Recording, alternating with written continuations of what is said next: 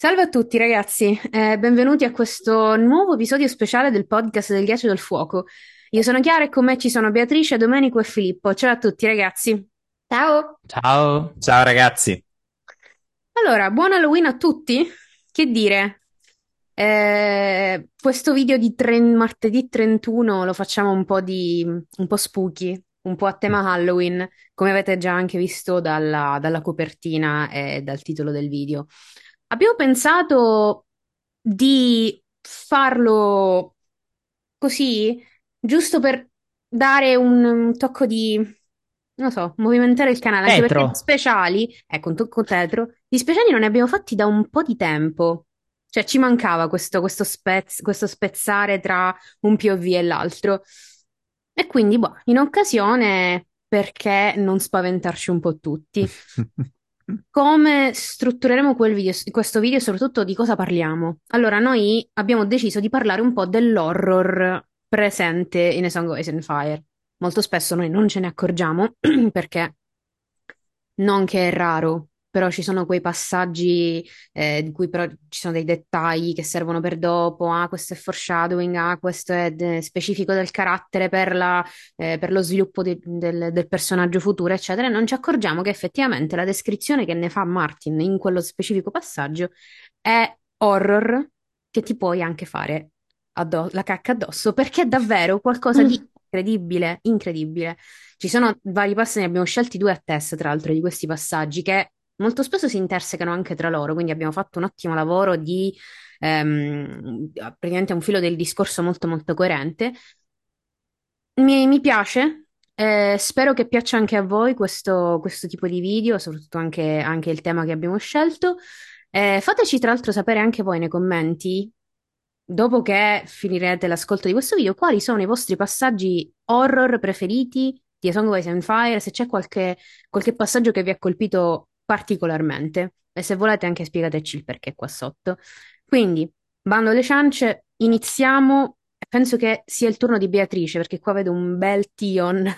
Sì, sì. Iniziamo con uno dei due passaggi che ho scelto, che è eh, l'incubo che ha Theon nel suo quinto capitolo di A Clash of Kings.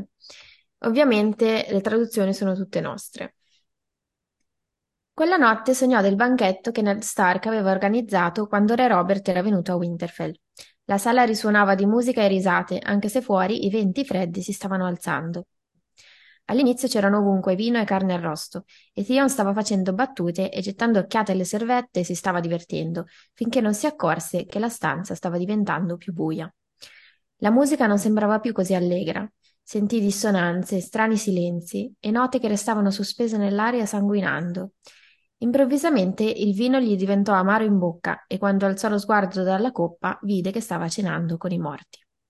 Re Robert sedeva con le budella che gli fuoriuscivano sul tavolo dal grande taglio che aveva nel ventre, e Lord Eddard, accanto a lui, era senza testa. Cadaveri sedevano in fila sulle panche sottostanti, la carne grigio-bruna che si staccava loro dalle ossa mentre alzavano le coppe per brindare, i vermi che strisciavano dentro e fuori dalle cavità che erano i loro occhi. Li conosceva, ognuno di loro. Jerry Cassell, Tommy il Grasso, Porter, Kane e Allen il maestro dei cavalli, e tutti gli altri che avevano cavalcato a sud verso Apprado del Re per non fare mai più ritorno. Mick e Chael sedevano insieme, uno grondante sangue e l'altro acqua. Benfred Tollard e le sue lepri selvagge occupavano la maggior parte di un tavolo. C'era anche la moglie del mognaio e Farlen, persino il bruto che Theon aveva ucciso nella foresta del lupo il giorno in cui aveva salvato la vita di Bran.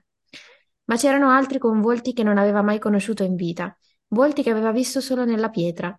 La ragazza snella e triste che indossava una corona di rose azzurre e un abito bianco chiazzato di sangue non poteva che essere Lianna. Suo fratello Brandon stava di fianco a lei e loro padre, Lord Rickard, subito dietro.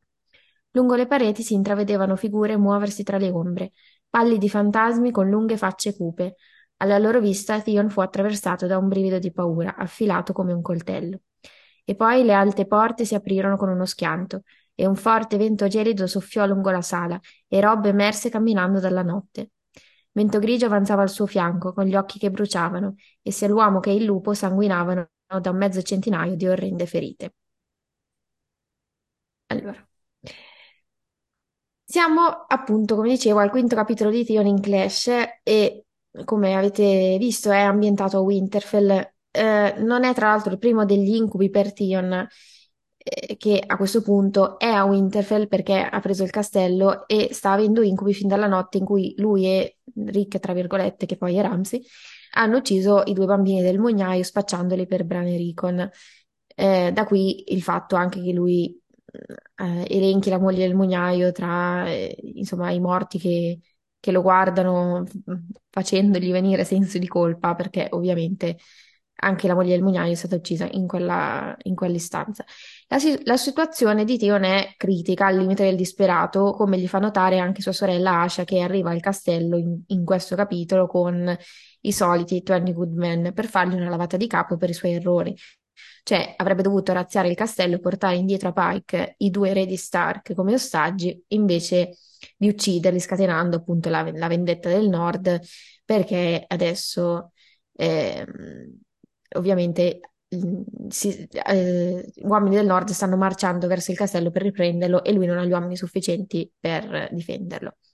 Al rifiuto di Tion di partire con lei, Asha se ne va e lo lascia lì soltanto con dieci uomini e abbandonandolo a morire per il castello che fin da bambino avrebbe voluto che fosse anche suo, perché ha sempre voluto essere uno Stark, e che ha preso agli Stark con la forza per la frustrazione e la gelosia di non, di non essere uno di loro e non poterlo mai essere. Non a caso, Jon Snow avrà un sogno simile, che di fatti spesso viene visto come l'altra faccia della medaglia di questo incubo di Tion in John 8 Storm of Swords. Sognò di essere tornato a Winterfell, zoppicando davanti ai re di pietra sui loro troni, quindi quello di Jon è ambientato nelle cripte. Su in alto sentì dei tamburi. Stanno festeggiando nella sala grande, ma io non sono il benvenuto lì. Non sono uno Stark e questo non è il mio posto. La sua gruccia scivolò e cadde sulle ginocchia. Le cripte stavano diventando più buie. Una luce si era spenta da qualche parte. Ygritte sussurrò: Perdonami, per favore ma era solo un metalupo, grigio e spettrale, macchiato di sangue, gli occhi dorati che scintillavano tristemente nell'oscurità. Quindi, come vedete, parallelismi sono abbastanza evidenti, nel senso che praticamente è la stessa cosa, cioè i festeggiamenti, banchetto nella sala grande, se non che Tion lo vede da dentro la sala, mentre John lo vede, lo sente da sotto dalle cripte. Ed entrambi hanno la stessa visione di Rob, anche perché entrambi hanno dei, dei giganti sensi di colpa nei confronti di Rob, perché ovviamente, eh, diciamo, vorrebbero quello che lui ha e loro non hanno, ma al contempo mh, mm, lo amano come un fratello. Eh, come accade anche a John, quindi il sogno di Tion è sicuramente una manifestazione del suo senso di colpa nei confronti degli Stark e principalmente di Rob, perché sa che l'ha tradito, che gli ha fatto del male nel modo peggiore possibile, che la loro amicizia è rovinata per sempre e che si pentirà di ciò che gli ha fatto per il resto della vita. Come pensa poi in Dance, avrei dovuto essere con lui, avrei dovuto morire con lui. E ci sono appunto tutti quelli nei, conf- nei confronti dei quali Tion si sente in colpa. In particolare, allora lui elenca Uh, questi Jory Castell, Tom Porter, Kane, Allen Maestro dei Cavalli sono tutti eh, diciamo uomini Stark, eh, guardie, a parte appunto l'ultimo che è il Maestro dei Cavalli, che sono morti in capitale con Ned. Eh, Mikken e Chael sono stati uccisi dallo stesso Tion a Winterfell. Il primo era il fabbro degli Stark, che dopo aver rifiutato di inginocchiarsi viene fatto uccidere da un uomo di Tion. Eh, mentre Chael è un, il Septon, eh, appunto sempre di Winterfell, eh, che viene mh, mm, ucciso gettandolo in un pozzo in onore del dio abissale. Eh, poi abbiamo Mm, Benfred Tollard e le lepre selvagge. Allora, Benfred Tollard è il figlio maggiore ed erede eh, di Elman Tollard, quindi il signore di Torre Square, e eh, le lepre selvagge sono la compagnia di lancieri di cui lui si circonda. Questi vengono mandati contro gli Ironborn che razziavano la, la costa pietrosa, ma vengono sorpresi e sconfitti da Tion. Benfred è l'unico che sopravvive, ma si rifiuta poi di rispondere a qualunque domanda, chiama Tio un traditore, gli sputa, insomma, quindi per questo Aaron poi lo fa affogare. Eh, Farlen è il maestro dei canili di Winterfell che viene pure lui fatto giustiziare da Tion accusandolo ingiustamente della morte dei tre Ironborn che lo stesso Tion ha fatto uccidere da Ramsay e Rick, insomma, perché non, parla- non parlassero sulla vicenda dei figli del mugnaio, dato che li avevano accompagnati, quindi sapevano che quelli morti erano i figli del mugnaio e non Bran e Rickon. Quindi lui li fa uccidere, poi scarica la colpa su questo povero Farlen che viene eh, giustiziato.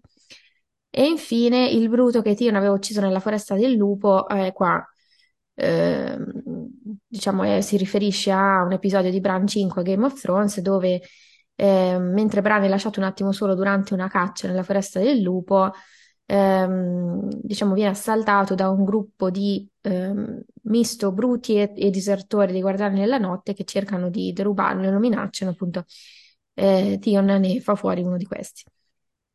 E, e quindi eh, ovviamente sono tutti gli ammazzati che gli, gli sbattono in faccia il suo senso di colpa. Però c'è un però.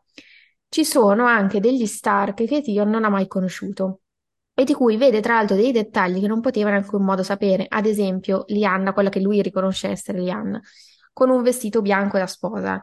Cioè, se questo fosse solamente il prodotto dell'inconscio di Tion, non si capisce perché mh, dovrebbe vederla vestita così. E mh, tra l'altro vede un presagio di morti future che sono appunto quella di Rob e Vento Grigio, che anche qua, a parte essere un ovvio foreshadowing delle nozze rosse, questo ci dice che questo di fatto è un sogno profetico. Non necessariamente che Theon sia un Greenseer, cioè sappiamo che suo zio Euron era un Greenseer, se crediamo come ci crediamo, che sia stato allievo di Bloodraven. Quindi è possibile che nella famiglia ci sia magari un potere, un'abilità di questo genere. Ma in ogni caso sappiamo che nella saga non sono soltanto i Greenseer ad avere i sogni profetici, ma ad esempio l'intervento del corvo a tre occhi, Bloodraven, come lo vogliamo chiamare, e o la presenza di un albero diga nelle vicinanze può generarne anche in chi non è di per sé stesso un veggente verde, come ad esempio avviene eh, per Jamie quando si addormenta sul ceppo di, di albero diga. E sappiamo che chi sta dentro la rete Werewood e manovra i corvi, quindi Bran Brodleven, è assolutamente interessato a Tion. E lo sappiamo da tre passaggi. Il primo in The Prince of Winterfell, dove sostanzialmente eh, gli antichi dei, insomma, la, la rete Werewood, eccetera, e chi ci sta dietro gli parlano sostanzialmente. Uh, Tion si ritrovò a chiedersi se dovesse dire una preghiera. Gli antichi dei mi sentiranno se lo faccio. Non erano i suoi dei, non erano mai stati i suoi dei. Era un uomo di ferro, un figlio di Pike. Il suo dio era il dio abissale delle isole, ma Winterfell era a molte leghe dal mare. Theon, una voce sembrò sussurrare. Poi il secondo passaggio è in The Throne Clock, sempre in A Dance with Dragons, dove addirittura si sente singhiozzare, cioè gli antichi dei piangono per lui. Un, so- un sottile strato di ghiaccio ricopriva la superficie della piscina accanto all'albero diga. Theon cadde in ginocchio davanti ad essa. Per favore, mormorò attraverso i suoi denti rotti. Non ho mai voluto. Le parole gli si bloccarono in gola. Salvatemi, riuscì finalmente a dire. Datemi cosa, forza, coraggio, pietà. La neve cadeva intorno a lui, pallida e silenziosa, tenendo per sé i, suoi segreti. L'unico suono era un tenue, lieve singhiozzo. E poi, ovviamente, il capitolo inedito di The Winds of Winter, Tion 1, dove la cosa si fa proprio esplicita, nel senso che ci sono i corvi che eh, stanno richiedendo Tion a gran voce.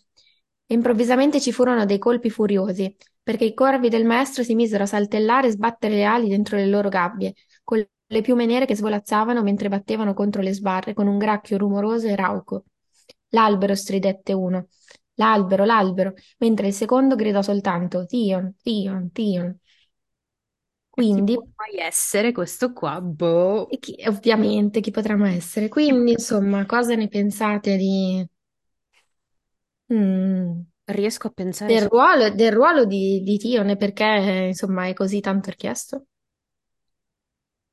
Eh, io È mm, complesso. complessa, Vai, vai, vai. eh. perché riesco a pensare solo a mm, questa sensazione strana, bruttissima di te che capisci che sei in un sogno, quindi capisci che stai sognando e quindi subito dopo ti trasforma in un incubo. Cioè, penso che sia una delle pe- sensazioni più brutte Mm, mai provate sì. dall'uomo in generale. E se l'avete provata in real life, eh, proprio vi svegliate la notte. Mi è Mm, capitato due o tre volte e terribile. Sì, Tra sì, l'altro sì. lui rimane là a guardare perché probabilmente è un sogno profetico, quindi lui doveva essere testimone di quello che vedeva, però, cioè, è davvero qualcosa di incredibile. Mm. Il ruolo di Tion, ragazzi, boh, cioè, mh, sto, sto poveretto non può combattere, come combatte? Eppure, eppure, Eppure qualcosa farà, cioè la sua utilità la deve avere perché sennò non sarebbe così richiesto. no. Cioè anche questo sogno comunque gli è, gli è stato mandato, Mm-mm. in qualche modo. Vero che comunque, vabbè, una vita vissuta a Winterfell in prossimità dell'albero d'Iga non è proprio cosa da nulla, però No. gli è stato mandato. Mhm. Sì, Perché? Tra l'altro da qualcuno che può vedere il suo futuro, quindi sa comunque che cosa avrà... gli sarebbe successo. Sì, esatto. Vero. Tra l'altro è un sogno, scusatemi, lo- cioè fa molta paura. Cioè me lo ricordavo brutto, ma non così pauroso. Mm-mm. Costantemente così dei cadaveri che... Avete presente i Pirati dei Caraibi, la maledizione sì, della sì, Luna sì. Rossa? Sì, sì, De- eh, la Luna. Nera, esatto, cioè i cadaveri che Della prima luna prima Della prima la luna, prima luna scusate. nera era un'altra cosa. Scusatemi. La luna. E, e vabbè, quella. E- però avete presente quella scena lì? È proprio molto simile. E il fatto che sia un banchetto, però, e che alla fine entra Rob, secondo me è veramente un segnale per le nozze rosse. Cioè, anche il fatto che si sottolinei che la musica diventa più triste, che lui al- alzi lo sguardo e veda tutti questi sbudellati. È proprio il castello che sta parlando, secondo me, qui, eh. Cioè, questo è, gra- è Grande Inverno che parla. questo è Grande Inverno che parla, ma lo stesso cibo che mangia Tion nel sonno è, ri- è specchio, riflesso di quello che succede al Red Wedding. Perché se voi ricordate, c'è Catelyn che non solo sottolinea che il cibo fa schifo, ma anche che il vino non è buono. È Mhm. vero, è che vero. Tion- a Tion inacidisca il vino, c'è tocco di classe qua. Sì. Beh, Sì, sì, infatti sì, la, sì, sì. la cosa veramente bella e inquietante, molto cinematografica, secondo me, Mhm. È quella, mh, il cambio, cioè come dicevi tu, il fatto che lui si renda conto di Sì. non stare avendo un sogno ma un incubo e quindi io proprio visualizzo nella mente, mh, anche si fa di solito cinematogra- cinematograficamente, il cambio di filtro, quindi cambia la presente, luce. secondo me, come vero, funziona sì. questo cambio di filtro? È una telecamera che gira attorno a Tion e fa tipo un 360 gradi. Quando Sì, sta sì, dietro sì, la sì. testa, i colori si spengono, la sala diventa fredda, Sì, cioè da una parte esatto. calda, dall'altra fredda, cioè è pazzesco. Sì, sì, sì. Esatta- esattamente sì. E lui si a quel punto si rende conto di avere intorno tutti i morti. È Mm-mm. Veramente inquietante. Questo sì, è molto inquietante. vera. Io ho l'impressione che stasera saremo pri- pieni di morti. Cioè, non so perché ho Eh, l'impressione che eh, È i morti che, È i morti È che tornano dai vivi sarà proprio il tema di questo video. Cioè, Ah, è tra pieno in l'altro, verità. sì. io secondo me più avanti tornerà di nuovo il riferimento a Pirati dei Caraibi, la maledizione della prima luna. Uh, sì, sì. tornerà fortissimo. Sì, Però, vabbè, eh, tenetevi in mente questo, questo film perché hanno rappresentato davvero i non morti molto bene. Molto, molto bene. È vero. Eh, detto questo, noi passiamo da Clash a, s- a Dance, sempre però nello stesso POV? Punto di domanda? Beh, più o meno. Più o meno. Si parla quindi di Rick 1, capit- il dodicesimo capitolo di A Dance with Dragons. E nello specifico vorrei portare l'attenzione sull'atmosfera del, del- eh, sull'atmosfera, la descrizione e su questo morso allo stomaco del ratto nelle celle di Forte Terrore. Perché non è ambientata Winterfell, siamo comunque al nord, ma siamo nelle viscere del castello dei Bolton. È la prima volta che veniamo introdotti a questo ambiente ed è, sperando la prima e l'ultima volta, perché non è esattamente bellissimo, non è confortevole e confortante come Grande Inverno. Io ora vi leggo la, la traduzione e poi mi dite voi come, come vi sentite, ecco, dopo. Il topo squittì mentre lo mordeva, contor- contorgendosi selvaggiamente tra, selvaggiamente tra le sue mani, nel tentativo di fuggire. Il ventre era la parte più morbida. Lascerò la carne dolce, il caldo sangue gli scorreva sulle labbra. Era così buono che gli fece venire le lacrime agli occhi. Il suo ventre brontolò e lui deglutì. Al terzo morso il topo smise di lottare e lui si sentì quasi soddisfatto. Poi udì il rumore delle voci fuori dalla porta del sotterraneo. Subito si fermò, temendo persino di masticare. La sua bocca era piena di sangue, carne e peli, ma non osava né sputare né inghiottire. Ascoltò con terrore, rigido come la pietra, il rumore degli stivali e il tintinnio degli- delle chiavi di ferro. No, pensò, no, per gli dèi, non ora, non ora. Ci aveva messo tanto a prendere il topo. Se mi prendono con quello, lo porteranno via e poi lo racconteranno. Lord Ramsay mi farà del male. Si accovacciò in un angolo della cella, stringe- stringendo il suo bottino sotto il mento. Il sangue gli colava dagli angoli della bocca mentre mordicchiava il topo con ciò che gli rimaneva dai denti, cercando di ingoiare quanta più carne calda possibile prima che la cella venisse aperta. La carne era filamentosa, ma così gustosa che pensò di potersi sentir male. Masticò e deglutì raccogliendo piccole ossa dai bui del gengive dove gli erano stati strappati i denti. Gli faceva male masticare, ma era così affamato che non poteva fermarsi. I suoni si facevano più forti. Per favore, Dei, non sta venendo a prendermi, pregò, strappando una delle zampe dal ratto. Era da molto tempo che nessuno veniva a cercarlo. C'erano altre celle, altri prigionieri. A volte li sentivo urlare, anche attraverso le spesse mura di pietra.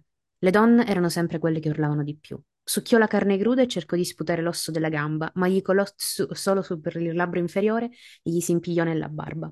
Vai via, pregò, vai via, passami accanto, ti prego, ti prego.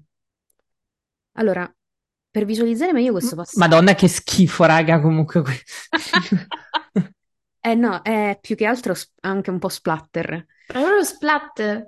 Uh. Mm, un po' molto splatter, però Mm. Non allora, me lo ricordavo così. no, è anche peggio quando lo vai a rileggere, Eh. ho riletto il capitolo. Allora, praticamente, per darvi un po' di contesto, eh, questi passaggi, che sono vari passaggi, li ho presi da questo capitolo che è, è cortissimo. Cioè, in questo, questo capitolo di tipo 6-7 pagine succede esattamente quello che ho descritto qua. Cioè, Rick che riesce a catturare un topolino vivo e a mangiarlo perché non mangia da giorni, è rinchiuso nelle celle di forte terrore ed è praticamente uno scheletro. Per farvi un po' capire anche quello che mi passa per la testa, a me personalmente, quando ripenso a questo tipo di questo- questa descrizione, io ho preso per esempio il, il dipinto di Francisco Goya, Saturno che divora i suoi figli. È lui. Cioè, praticamente immaginatevi Ion come Saturno e immaginatevi questi occhi spiritati, spaventati, deliranti quasi, eh, questi occhi affamati che quasi piangono, non solo dal senso di colpa, ma anche dalla, dalla terribile fame che divora appunto e ha la bocca sporca di sangue da Saturno dei suoi figli, ovviamente Tion dal topolino. Eh, lui nudo, emaciato, con la barba bianca, sporco. Andate a guardare questo, questo dipinto e ditemi che non è la descrizione che vi ho appena tradotto. Penso che non che si sia ispirato a questo, ma che comunque ci sia molto di questo dipinto in quello che, in quello che ho Sì, appena ma anche i, i rivoli di sangue che vanno ai Sì. lati della bocca, tutta questa cosa qui. Ma secondo me senza dubbio, anche perché è un dipinto famosissimo che, Eh sì. mm, diciamo, si studia nella storia dell'arte anche, Eh, infatti, non ve lo faccio diciamo, nemmeno anche vedere, senza ragazzi, essere proprio- esageratamente esperti, ecco, diciamo. Quindi io penso che Martin comunque come riferimento eh, lo avesse, ma anche Cioè, incons- esatto, inconsapevolmente. inconsapevolmente sicuro ci ha pensato, ecco. Non se l'è messo davanti, però mo sicuro ci ha pensato e ha detto va bene. Ma tra l'altro, se poi anche qua leggete di nuovo il capitolo, vedete, siamo al buio e anche il dipinto ha uno sfondo molto scuro.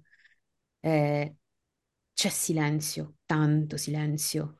Eh, lì, appunto, l'unica cosa che si sentono è lui che mastica eh, questa, questa carne e poi i passi, i passi del, dei carceri, dei, dei due Frey in realtà, dei due ragazzini Frey che lo stanno venendo a prendere, perché poi gli ultimi, le ultime due pagine del capitolo sono Ramsey che lo chiama sopra e dice devi ritornare nei panni di Tion perché devi aiutarmi a disfare l'assedio che c'è giù al, Mm. al Mount Al.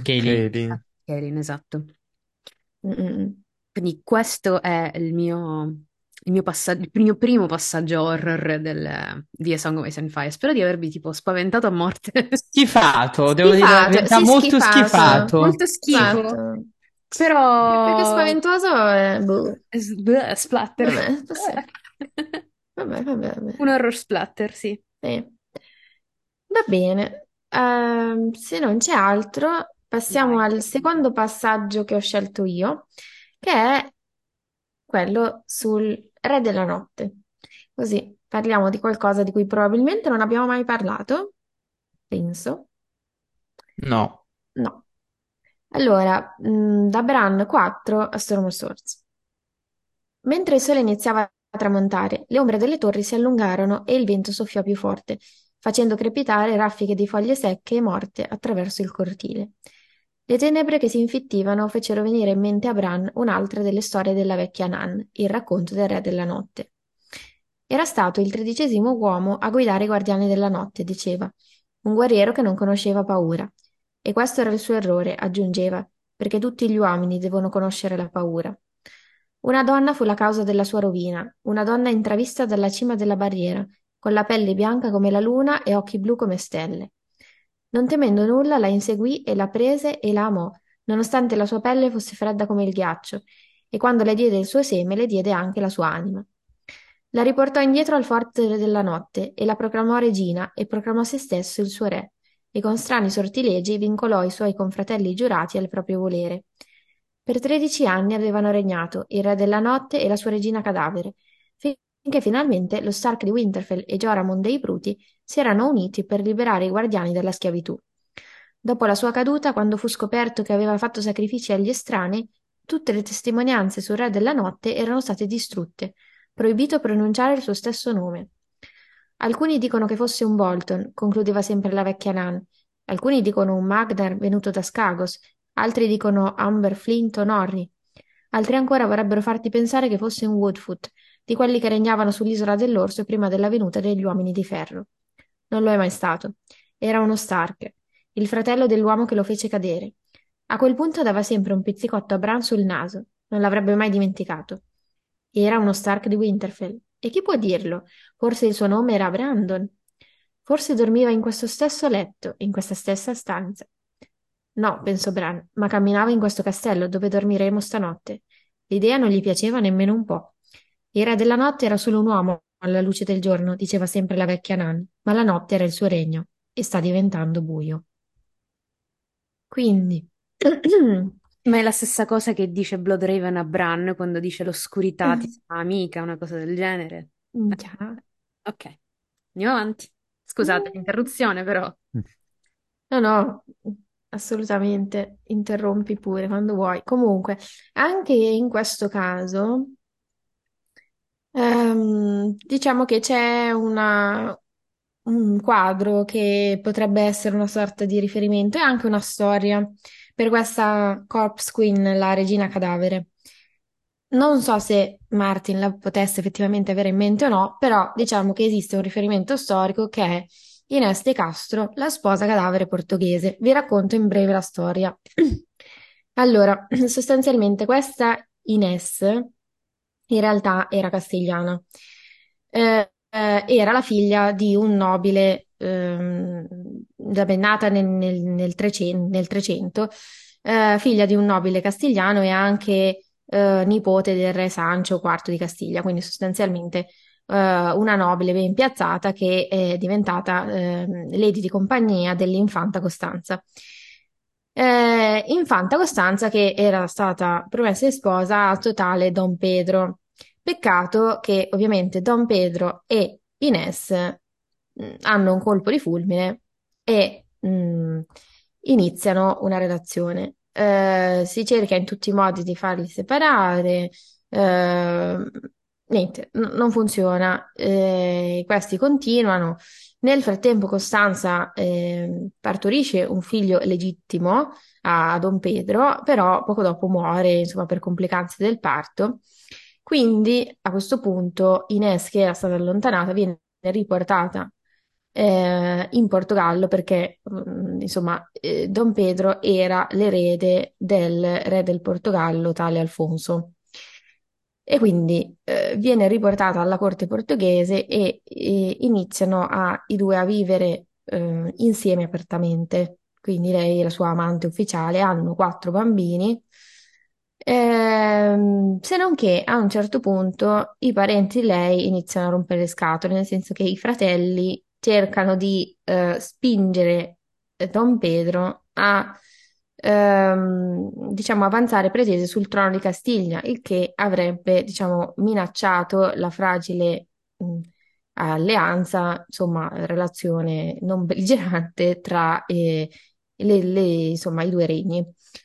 E quindi Don Alfonso, che era appunto re del Portogallo, padre di Don Pedro, temendo che queste manovre avrebbe- avrebbero- l'avrebbero danneggiato e avrebbero anche danneggiato l'erede legittimo, quello che lui aveva avuto da Costanza, invece a favore dei figli di Ines, alla fine decide di, di farla ammazzare. Quindi ehm, ass- assume tre sicari e, insomma, eh, alla fine Ines, dopo aver invano chiesto pietà, eh, viene, viene, viene, viene giustiziata, viene ammazzata. A quel punto eh, Don Pedro disperato, però non può fare molto contro il padre, ma dopo due anni il padre finalmente muore e quindi lui innanzitutto fa ammazzare in modo osceno questi sicari, strappandogli il cuore dal corpo e tutto ciò. E eh, alla fine eh, dichiara che lui e Ines si erano sposati, vabbè, cosa falsissima perché prende dei testimoni che a casaccio, fa niente. E, quindi la dichiara la, la sua legittima moglie, e così legittimi anche gli eredi, e questo in una cerimonia di incoronazione in cui fa riesumare il cadavere che dopo due anni era insomma in decomposizione, ecco, e tutta ben vestita, bardata, la mette lì nella sala del trono e, e si svolge la cerimonia in cui tutti i nobili, insomma, quelli del clero, tu- tutti quanti, insomma, devono eh, andare in processione davanti a questa regina cadavere a baciarle la mano. eh. E, e vabbè, alla fine, dopo averla fatta, insomma, incoronare regina postuma, finalmente la fa seppellire in un monastero. E, e qui finalmente questo povero cadavere a pace. Allora, questo è stato tra l'altro eh, dipinto eh, da Pierre-Charles Comte, che mm, insomma, vabbè, non è un artista di, di- insomma, di- grande valore artistico, nel senso che è uno delle école des beaux-arts, de- insomma, dell'Ottocento francese. Sappiamo che, insomma, la storia dell'arte dell'Ottocento francese non l'hanno fatta quelli dell'École des Beaux-Arts, però va bene. E il, il dipinto però è interessante perché appunto si vede proprio la scena della regina cadavere durante l'incoronazione con eh, i poveri cortigiani che devono baciarle la mano decomposta. E si chiama appunto l'incoronazione di Neste Castro nel 1361. Dunque, al di là di questo simpatico riferimento, se torniamo un attimo alla questione del, del Re della Notte, cosa sappiamo di lui da- dalla saga in sé per sé, cioè da Song of Ice and Fire? Poco, nel senso che quello che sappiamo viene interamente dalle storie della vecchia Nan che Bran ricorda nei suoi capitoli di A Storm of Swords. C'è solamente una menzione ehm, al di fuori dei capitoli di Bran che è in Samuel 1, Fist for Crows, eh, il che ci conferma che sia una storia, diciamo, conosciuta, ma non ci dà nessuna informazione. Quindi quello che sappiamo è incompleto e non è neanche detto che sia esatto, o almeno non del tutto, perché le storie della vecchia Nan mescolano verità, leggenda, invenzioni, eccetera. Ehm, l'altro, diciamo, l'altra fonte da cui possiamo avere qualcosa è il mondo del ghiaccio e del fuoco, che è pure scritto da un punto di vista parziale, non ha certezze su quello che riporta, però insomma abbiamo un passaggio che riprende in modo sostanzialmente identico la storia di Bran, però ci aggiunge qualche brandello di informazione in più. E dice, eh, il più vecchio di questi racconti riguarda il leggendario Re della Notte, il tredicesimo Lord Comandante dei Guardiani della Notte, di cui si dice che sia andato a letto con una strega pallida come un cadavere e che si sia dichiarato re. Per 13 anni il Re della Notte e la sua regina cadavere governarono insieme, prima che il Re dell'Inverno, Brandon il Distruttore, alleatosi si dice con il Re oltre la barriera, Joramun, li facesse cadere. Dopodiché cancellò persino il nome del Re della Notte dalla memoria. Alla cittadella gli arcimaestri tendono ampiamente a liquidare questi racconti, anche se alcuni concedono che possa esserci stato un lord comandante che abbia tentato di ritagliare un regno per sé nei primissimi giorni della guardia. Alcuni suggeriscono che forse la regina cadavere fosse una, do- una donna delle Barrowlands, le terre delle tombe, una figlia del re dei tumuli che al tempo regnava autonomamente ed è spesso associato con i sepolcri. Del Re della Notte si è detto che fosse a seconda un Bolton, un Woodfoot, un Amber, un Flint, un Norrie o addirittura uno Stark, in base a dove la storia veniva raccontata. Come tutte le storie, acquista le caratteristiche che la rendono più accattivante per quelli che la raccontano. Vabbè, ovviamente, diciamo, questo è scritto da maestri e quindi, diciamo, i maestri tendono sempre a ehm, eh, svinire tutto ciò che è magico, ma eh, chiaramente eh, la, la, sposa cadavere, insomma, la, la regina cadavere non, era un'estranea, non era una donna del Barrens, ehm, così come eh, quasi certamente possiamo dire che eh, è vero quello che dice la vecchia Nan, cioè che il re della notte era uno Stark. Quindi, eh, riassumendo quello che sappiamo è questo, che il re della notte era il tredicesimo lord comandante dei guardiani, era uno Stark, se appunto crediamo alla vecchia Nan, fratello o almeno fratellastro di Brandon the Broken, cioè Brandon il distruttore. Ha al suo fianco una donna che viene descritta come un'estranea che fa stregonerie e tra l'altro si dice che lui le ha dato la sua anima, quindi cosa possa significare questo non si sa.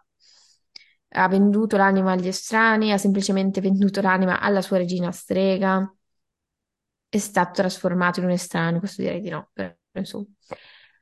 Poi ha usato la magia per legare i guardiani della notte al suo volere, governava dal forte della notte e eh, Joramon, re dei bruti, e Brandon the Breaker, re dell'inverno, hanno unito le forze per sconfiggerlo.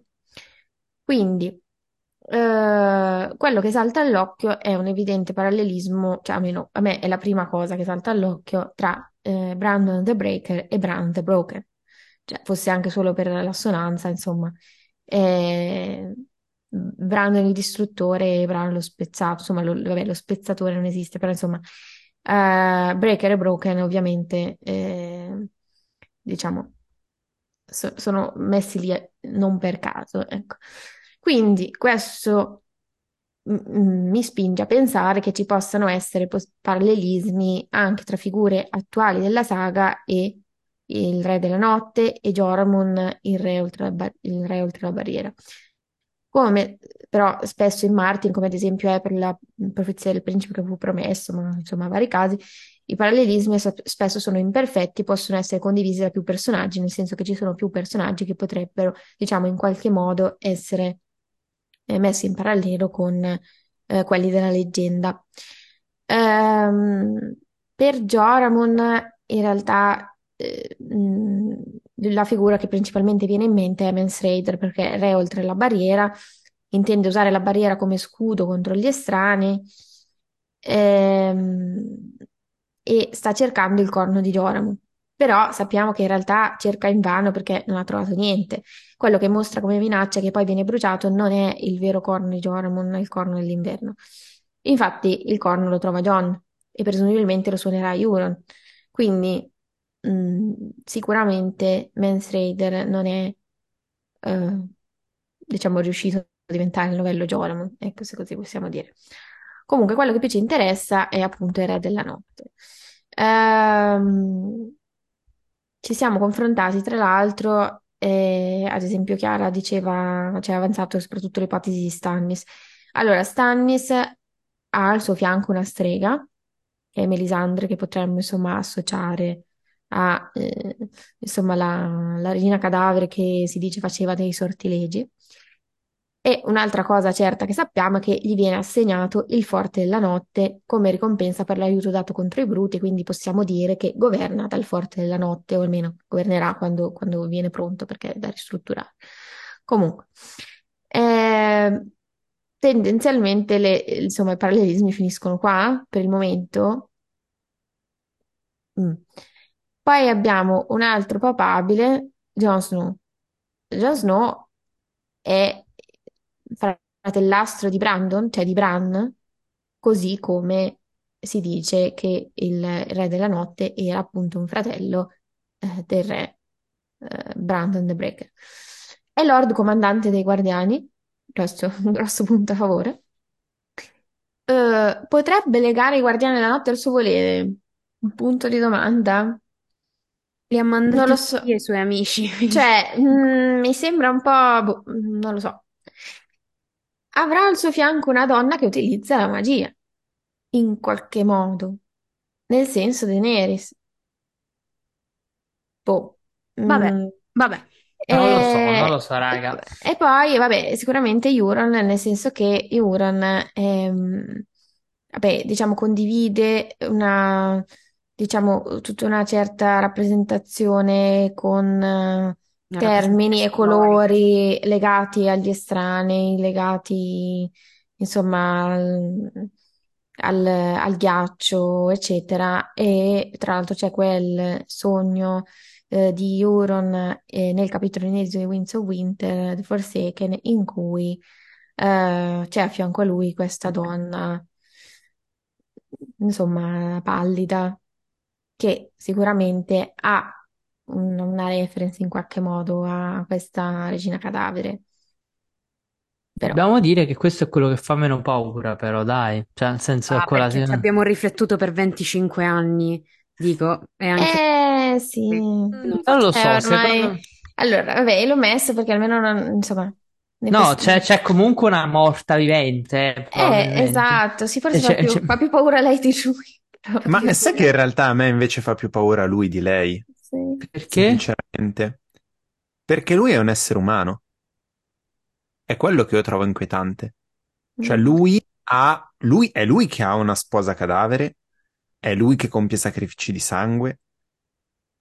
Poi parliamo di uno Stark che vive alla barriera, al forte Mm. della notte.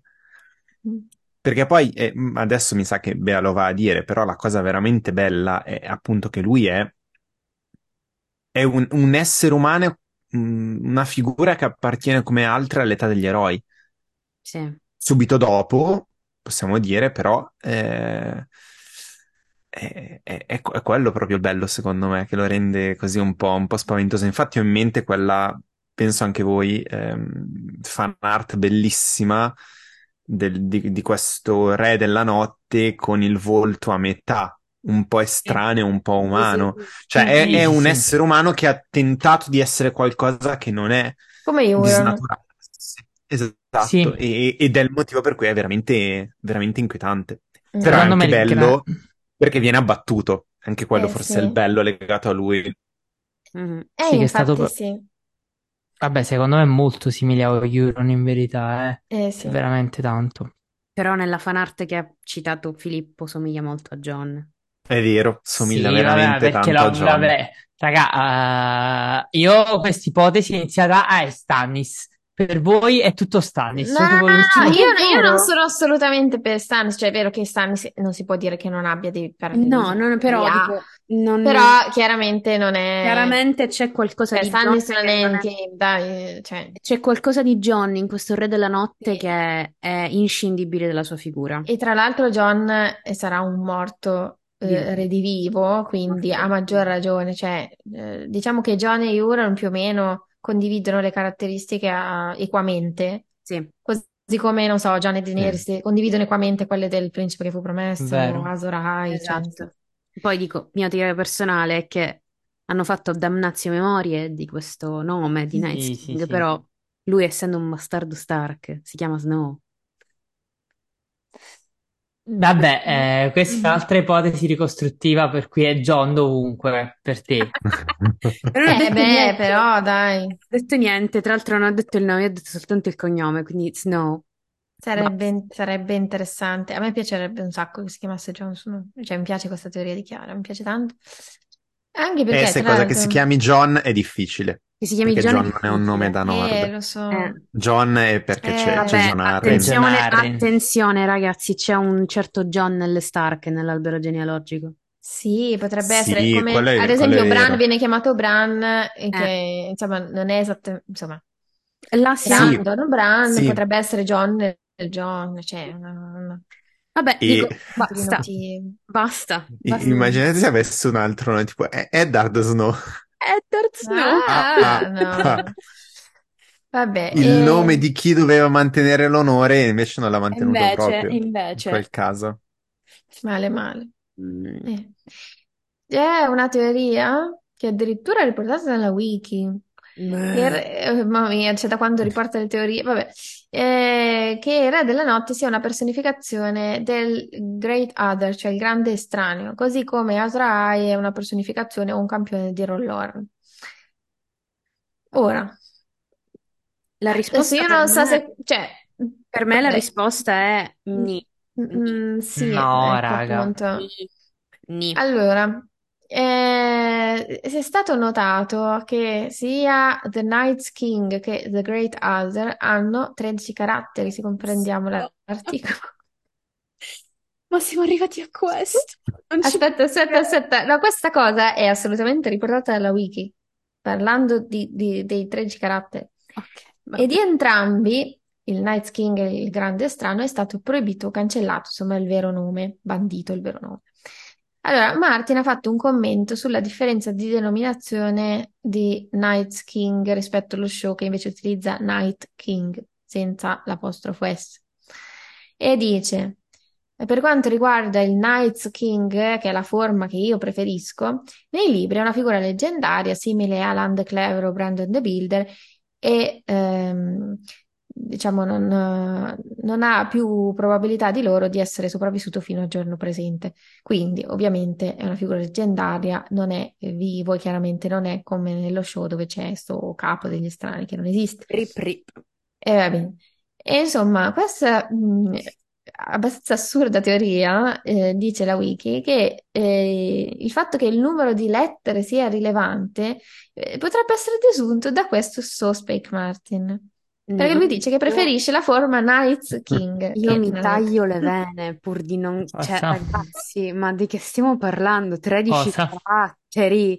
Scusa, ma sono in New Times Roman questi caratteri? Sono 12? Cioè, non lo so, boh. No, Cioè, tra posso l'altro, dire... tra l'altro- perché tra l'altro la wiki dice lettere, ma non è neanche vero, perché uno è l'apostrofo.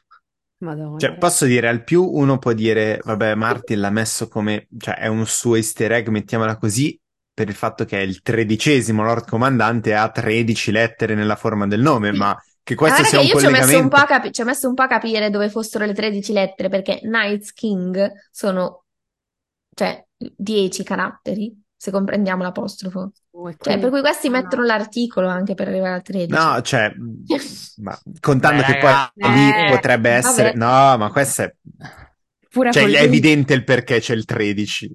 Comunque, se voi, se voi andate sulla wiki alla voce Night's King Theories, non è che vi riporta, diciamo, le cose sensate che abbiamo detto prima di queste, no, vi riporta solo questa. Solo questa. Bello, bello, Bello. chi ha scelto...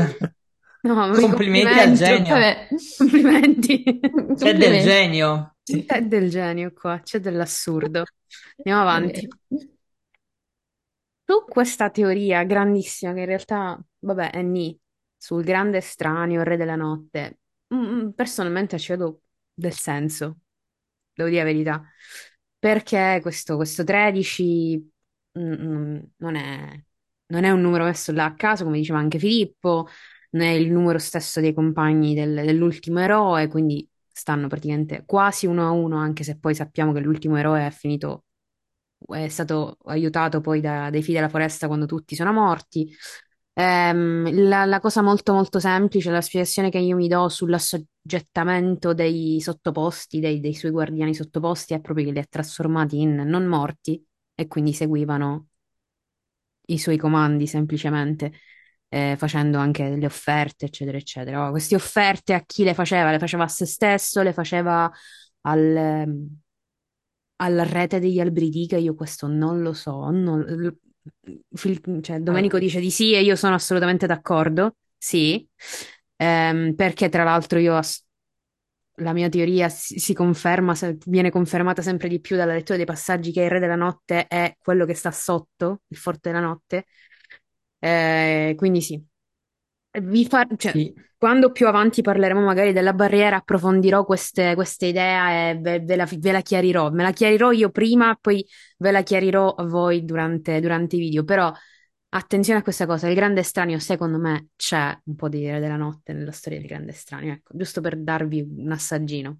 Vai, Filippo. Comunque quello che vorrei dire, scusa, scusami Filippo, è che questa storia della barriera in verità e della rete degli alberi dica, il problema è che noi abbiamo una lettura eccessivamente positiva della rete degli alberi dica.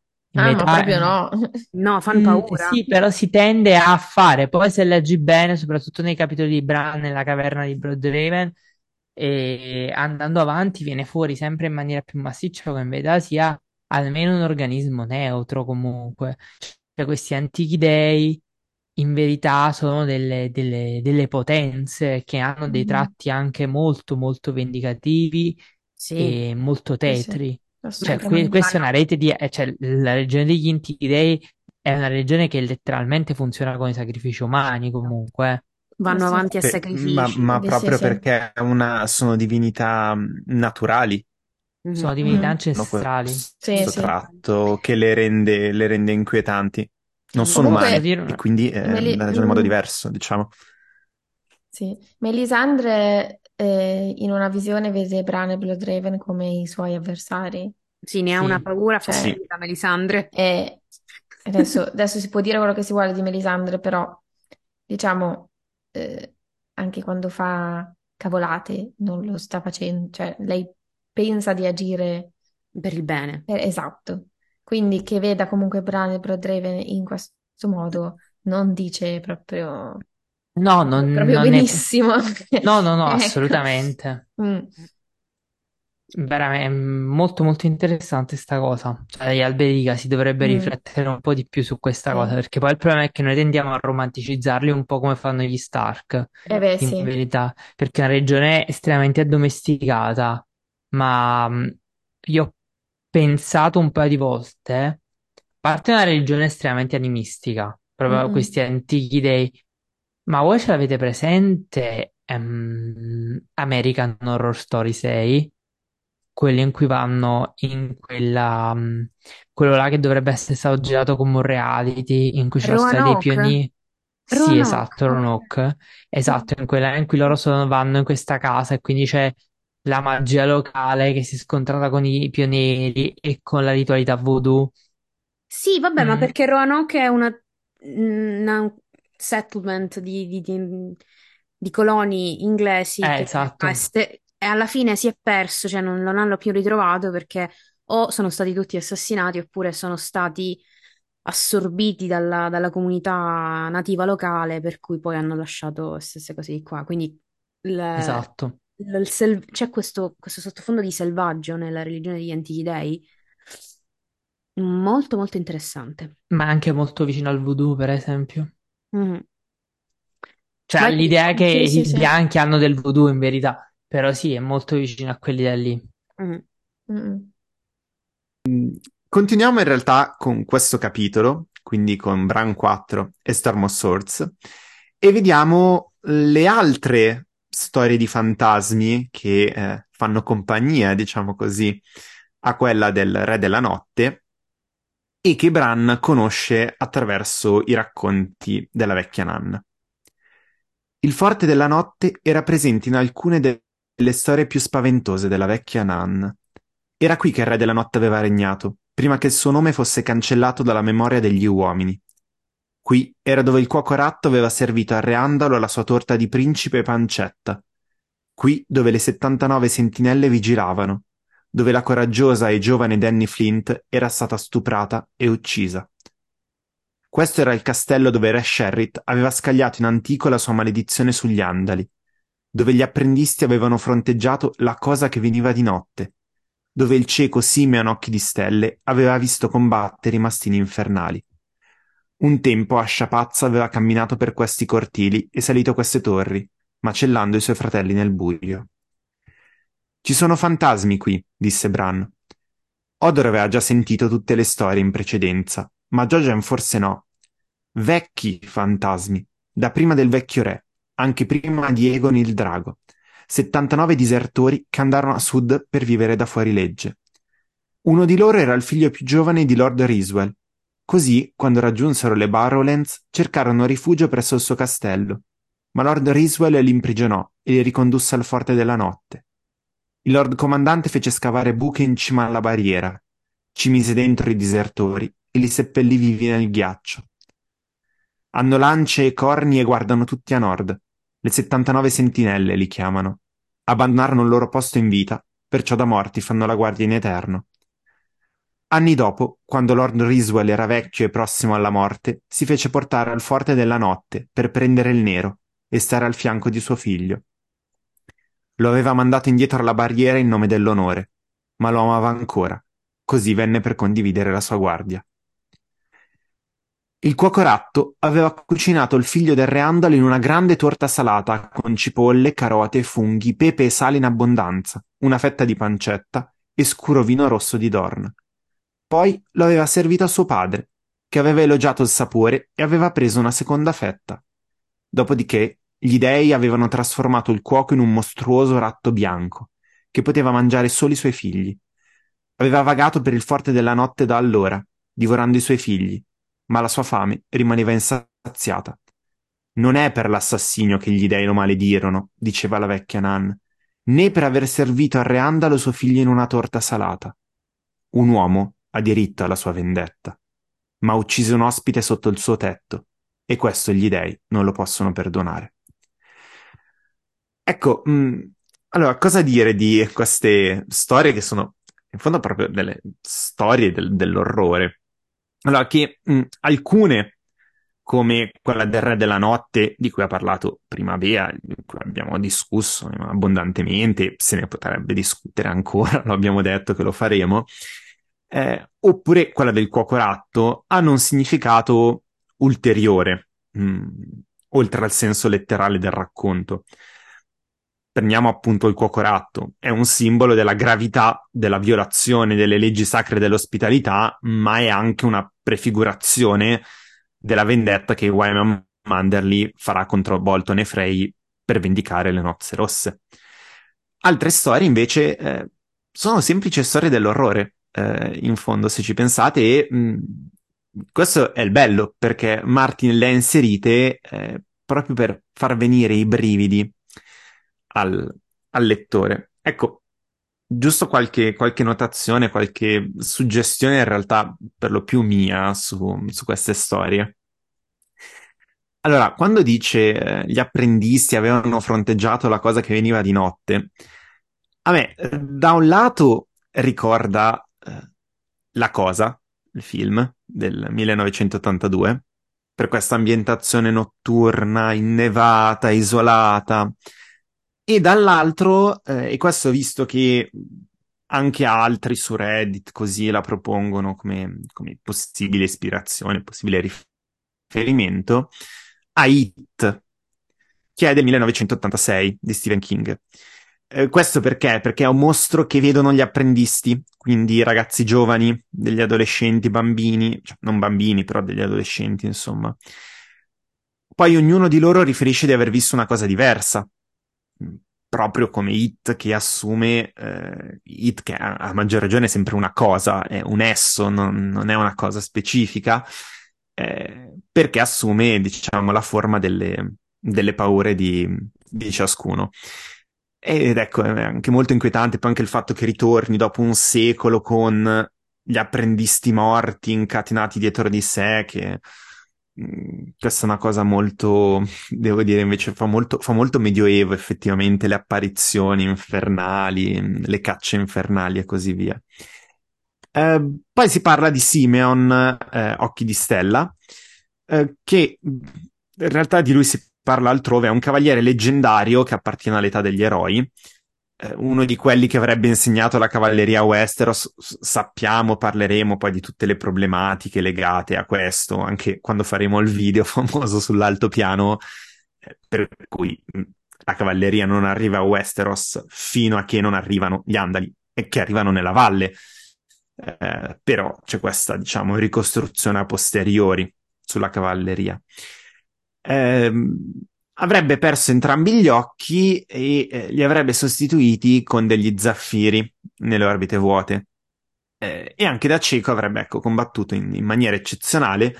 Il fatto che abbia visto questi mastini infernali combattere a me ricorda tantissimo, tantissimo eh, il mastino dei Baskerville di Conan Doyle e io vi dirò è probabilmente il mh, mm, romanzo che eh, a me ha messo di più i brividi pur non essendo pensato come un horror.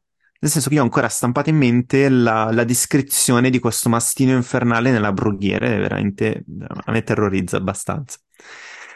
Eh, ehm, invece, quanto a questa ascia pazza Medax, eh, anche qui sempre riferimenti cinematografici, cioè questo è puro splatter, questo che con l'ascia va ad ammazzare i confratelli mentre dormono, eccetera. Uh, mi ricorda i prot- protagonisti maschili, da un lato, vabbè, ovvio, di Shining, 1980. Altro riferimento che mi fa venire in mente, che forse calza anche di più a pennello, um, e l'ho appena visto, è il, il primo film della saga The Amityville Horror, che è del 1979, dove eh, il, il protagonista maschile, beh, lì è una famiglia, quindi è un po' diverso, però è questo omaccione grande, grosso, con sta barba, ehm, che eh, è armato di questa, meglio, armato di quest'ascia, lo si vede spesso con in mano quest'ascia, e c'è la paura che uccida tutti nel sonno proprio con l'ascia. Eh, infine, giusto due parole, poi ditemi voi cosa, cosa, ne pensate, cosa vi fa venire in mente queste, queste storie sulle sentinelle e su eh, il cuocoratto. Ovviamente il cuocoratto tralascio tutto quello che è la prefigurazione della vendetta di Manderly e via dicendo, per quello andatevi a vedere il secondo video della cospirazione del Nord, lì avevo detto tutto al riguardo. Ehm, sulle sentinelle a me ricorda da un lato tantissimo, a parte che, ecco, lo trovo terribilmente inquietante, mm, perché è terribilmente verosimile come cosa. Mm, mm. E visivamente io ho in mente, eh, e adesso, cioè, poi ci torniamo anche con il secondo pezzo eh, che ho scelto, le mummie del ghiaccio, chiamiamole così, cioè, ad esempio, quelle delle spedizioni perdute dell'Ottocento, che sono queste mummie con le labbra ritratte, con il naso e gli arti neri, cioè proprio anche come le descrive Martin, perché sono stati se- seppelliti nel ghiaccio, sono morti eh, per Beh, assideramento. Mi ricorda in questo momento Indiana Jones. Sì, sì ah, esatto, anche sì, sì, cioè proprio quelle mummie lì, sì. Sì, esatto, quelle là. Mm, sì e cioè vederli tutti armati, poi così, e poi fa, fa impressione l'idea che questi sono stati messi lì, eh, probabilmente legati, boh, qualcosa del genere, mentre gli versavano addosso acqua, direttamente ghiaccio.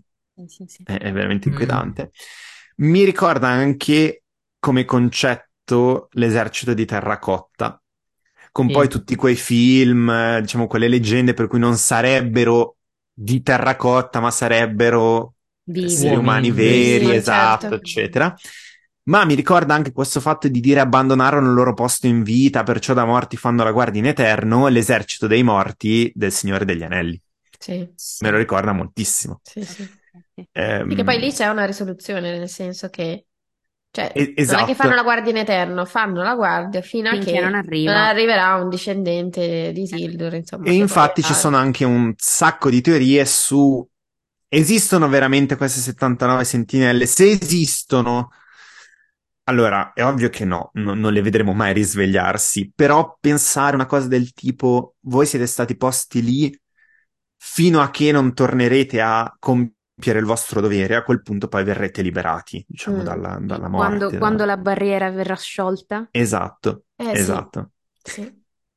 Quanto invece, ecco l'ultima cosa del, del Rat Cook, eh, il riferimento principale che a me viene in mente da classicista è Atreo che serve al fratello Tieste le carni dei, del- dei figli Sì, e sì, che, sì. Ma questo è, per questo, riferime- è il riferimento di Martin, eh, sì, Sì, e che per questo viene mh, appunto maledetto insieme a tutta la sua stirpe, ovviamente gli Atridi, eh, Certo. quindi Agamennone, La tua vena e i classicista che si Esatto. sente. Però c'è da dire che qui probabilmente Martin, per come ha descritto il Rat Cook, aveva già in mente Manderly.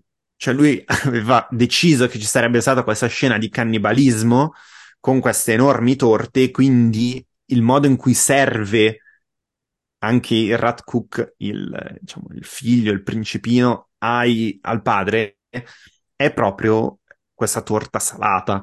Per questo è un'immagine molto americana perché penso a quelle torte classiche che si vedono Sì, ripiene, allora, rigonfie. sapete, anche questa cosa delle, mh, del- dell'uomo pazzo con l'ascia mi ha ricordato tantissimo un caso di true crime successo veramente in America, penso fosse New Orleans o Atlanta, in cui a un certo punto negli anni Ottanta c'era quest'uomo armato di hash, tipo il nano armato di hash, Esatto, lo mio amarotto di Ascia, sì. Esatto, quello nostro, che andava tipo girando casa per casa in questa città americana e andava a uscire le persone che ovviamente negli anni 80 ti aprivano la porta, negli anni 80 e negli anni 60 ti aprivano la porta come se nulla fosse e questi qua venivano trovati morte, famiglie, eccetera, eccetera, l'uomo con l'ascia. Palese, palese New Orleans. Proprio Sì, palese. New Orleans, sì, sì, sì, è le- è lei. Cioè, questo, questo caso, secondo me, Martin è così ri- tanto rimasto impresso che ha messo un riferimento, perché l- Sì, lui è, è- comunque è vero, è un horror molto americano. è molto Sì. Lascia Inquietante, inquietante Lascia è ma molto americano. Sì, sì. Lascia, Lascia è proprio l'horror dei pionieri perché è l'arma con cui ti fai la, la casa di tronchi. Cioè, Sì, senso, è, è il, bos- non è il boscaiolo pazzo, Sì, sì. Sì, sì, è il boscaiolo pazzo, che è proprio una, una roba così tipicamente americana. No, però è molto interessante questa cosa che fai legandolo agli horror in verità. Cioè Mm. lì ai film horror, lì è veramente hit, si sente tanto secondo me su alcune cose. Ma sai che secondo me non è soltanto It dell'86, ma è It, il romanzo di Stephen King. Sì, sì, Ah, Sì, sì, anche- io anche, se non sbaglio dell'86 è il romanzo, eh. Ah, è il romanzo, ok. proprio, sì, Ah. sì, sì, sì. Ok, Sì, sì. ok. eh, perché Eh, poi Forse il forse film, si il film è degli anni 90, Sì, forse. degli anni Eh, 90. sì, è di tre anni dopo c'è quella miniserie televisiva che alla fine è un Eh, ok. film in due Sì. puntate, Sì, sì. sì, sì. Sì, sì, perché loro Sì. si conoscono. Sì, Sì, sì, sì, sì, certo, sì. certo. E lui l'ha citato anche, al- non mi ricordo dove, però l'ha citato anche altrove. Sì, sì, poi ci fu King. quella Sì, famosa sì, intervista sì, in cui Martin dice: Ma come cazzo fai a scrivere tutti Sì, questi esatto. Così velocemente, sì, sì, sì, sì. esattamente. esatto. Ah, Era ah. droga, la risposta era droga, però Eh.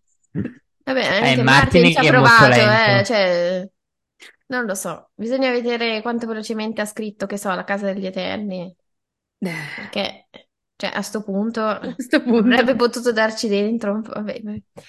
Comunque, Beatrice. Beatrice. no, eh, nel senso, almeno, sai, se, se questo aiuta a essere più prolifici. Comunque, questo Noi siamo un che... canale, non, non, eh, non Ah. vogliamo dire queste cose No alla pubblicamente. censura YouTube, per favore. Scusa. Ma questo per dirvi che non mangiate, diffidate delle torte salate fatte dagli altri perché non si sa mai che cosa ci mettono dentro. E a me è sempre un po' inquietato, sai, quando si va, non so, a quelle cene dove la gente, giustamente, che come me non sa cucinare, portano le torte salate e tu dici cosa ci avrà messo in questa torta salata? Per cui, Ecco, mm, mm, Vo- no. vo- voi che ascoltate, mentre ascoltate, se state ascoltando ad Halloween, io sono a una festa dove so che ci saranno diverse torte Ecco. salate. Non ne mangerò Esatto. una a questo Bravissimo. punto perché Vabbè, Bene. Noi Sì. Continuiamo in Bran 4, Storm of Sword, cioè proprio vi stiamo comunque Bran è una miniera da questo No, punto di vista. Sì, sì, sì. questo capitolo è una miniera soprattutto. Vabbè, Bran è un fan delle storie dell'orrore, per cui... Quindi figuratevi, eh. Eh, sì, continuiamo su questo capitolo, andiamo verso la fine, è proprio mh, la sequenza dell'arrivo al Black Gate, quindi l'incontro con Sam e l'attraversamento, e poi la descrizione proprio di quest'albero vivo che è strana. dire poco è strana, però vabbè. Poco poco, poco poco, va bene. Ho visto la foresta stregata, disse in tono malinconico Jojen. Colline che si innalzavano selvagge a perdita d'occhio, coperte di alberi che nessun ascia aveva mai toccato. Ho visto la luce del sole scintillare su un lago e le nuvole arrivare da ovest. Ho visto chiazze di neve vecchie e ghiaccioli lunghi come picchi. Ho visto anche un'aquila che volteggiava. Credo che anche lui mi abbia visto. L'ho salutato con la mano. Hai visto anche una via per scendere? chiese Jojen. Lei scosse la testa. No. È un salto a picco e il ghiaccio è così liscio. Potrei riuscire a scendere se avessi una buona corda e l'ascia per trovare un appiglio. Ma, ma non con noi, concluse Jojen. No, concordò la sorella. Sei sicuro che questo sia il posto che hai visto in sogno? Forse abbiamo sbagliato castello. No, questo è il castello, qui c'è il portale. Sì, pensò Bran, ma è bloccato da pietre e ghiaccio. Quando il sole cominciò a tramontare, le ombre delle torri si allungarono e il vento soffiò più forte, mandando raffiche di foglie secche e morte a scuotere i cortili. L'oscurità crescente fece venire in mente a Bran un'altra delle storie delle vecchie nanne, quella del re della notte. Poi sentì il rumore. Gli occhi si aprirono. Cos'era? Trattenne il respiro. L'ho sognato? Ho avuto uno stupido incubo? Non voleva svegliare Mira e Jojen per un brutto sogno, ma... Ecco, un suono soffice, lontano, le foglie sono foglie che scuotono le pareti esterne e frusciano insieme. O il vento, potrebbe essere il vento. Il suono non veniva da fuori, però. Bran sentì i peli del braccio che cominciavano ad alzarsi. E il suono era dall'interno. È qui con noi e sta diventando più forte. Come hai fatto a passare attraverso la barriera? chiese Jojen mentre Sam si reggeva in piedi a fatica. Il pozzo porta a un fiume sotterraneo. E è da lì che sei arrivato? Non sei nemmeno bagnato? C'è un portale, disse un grasso Sam. Un varco nascosto, antico quanto la barriera stessa. La chiamava, mani fredde, la porta nera. I Reed si scambiarono un'occhiata. Troveremo questo cancello in fondo al pozzo? chiese Jojen. Sas- Sam scosse la testa. Non lo farete, devo portarvi io. Uno o due giri dopo Sam si fermò di colpo. Si trovava a un quarto di pozzo da Bran e Odor e a mezzo metro più in basso. Eppure Bran riusciva a malapena a vederlo. Poteva vedere però la porta. La Black Gate, l'aveva chiamata Sam, non era affatto nera. Era un legno di weirwood bianco e c'era un volto su di esso. Dal legno proveniva un bagliore, come di latte e di luna, così debole che sembrava a malapena toccare qualcosa al di là della porta stessa. Nemmeno Sam che le stava davanti. Il volto era vecchio e pallido, rugoso e rimpicciolito. Sembrava morto. La bocca era chiusa, così come gli occhi. Le guance erano infossate, la fonte avvizzita, il mento cadente. Se un uomo potesse vivere per mille anni e non morire mai, ma solo invecchiare, il suo volto potrebbe diventare così. La porta aprì gli occhi. Erano anch'essi bianchi e ciechi. Chi sei? chiese la porta, e il pozzo sussurrò. Chi, chi, chi, chi? Io sono la spada dell'oscurità, disse Samuel Tarly. Sono il guardiano delle mura, il fuoco che brucia contro il, fle- il freddo, la luce che porta l'alba, il corno che, veglia dormienti, che sveglia i dormienti. Sono lo scudo che protegge il regno degli uomini. Allora passa, disse la porta. Le sue labbra si aprirono, sempre più larghe, finché non rimase altro che una grande bocca spalancata in un, eh, in un anello di rughe. Sam si fece da parte e fece cenno a Jogener di passare davanti a lui. Summer lo seguì, facendo un cenno di saluto, e poi fu il turno di Bran. Odor si abbassò, ma non abbastanza. Il labbro superiore della porta sfiorò dolcemente la testa di Bran e una goccia d'acqua gli cadde addosso, scendendo lentamente lungo il naso. Era stranamente calda e salata come una lacrima. Mm, bello, inquietante. La Molto. lacrima Mm. è il tocco di classe che lascia di stucco perché mm, piange. La porta piange.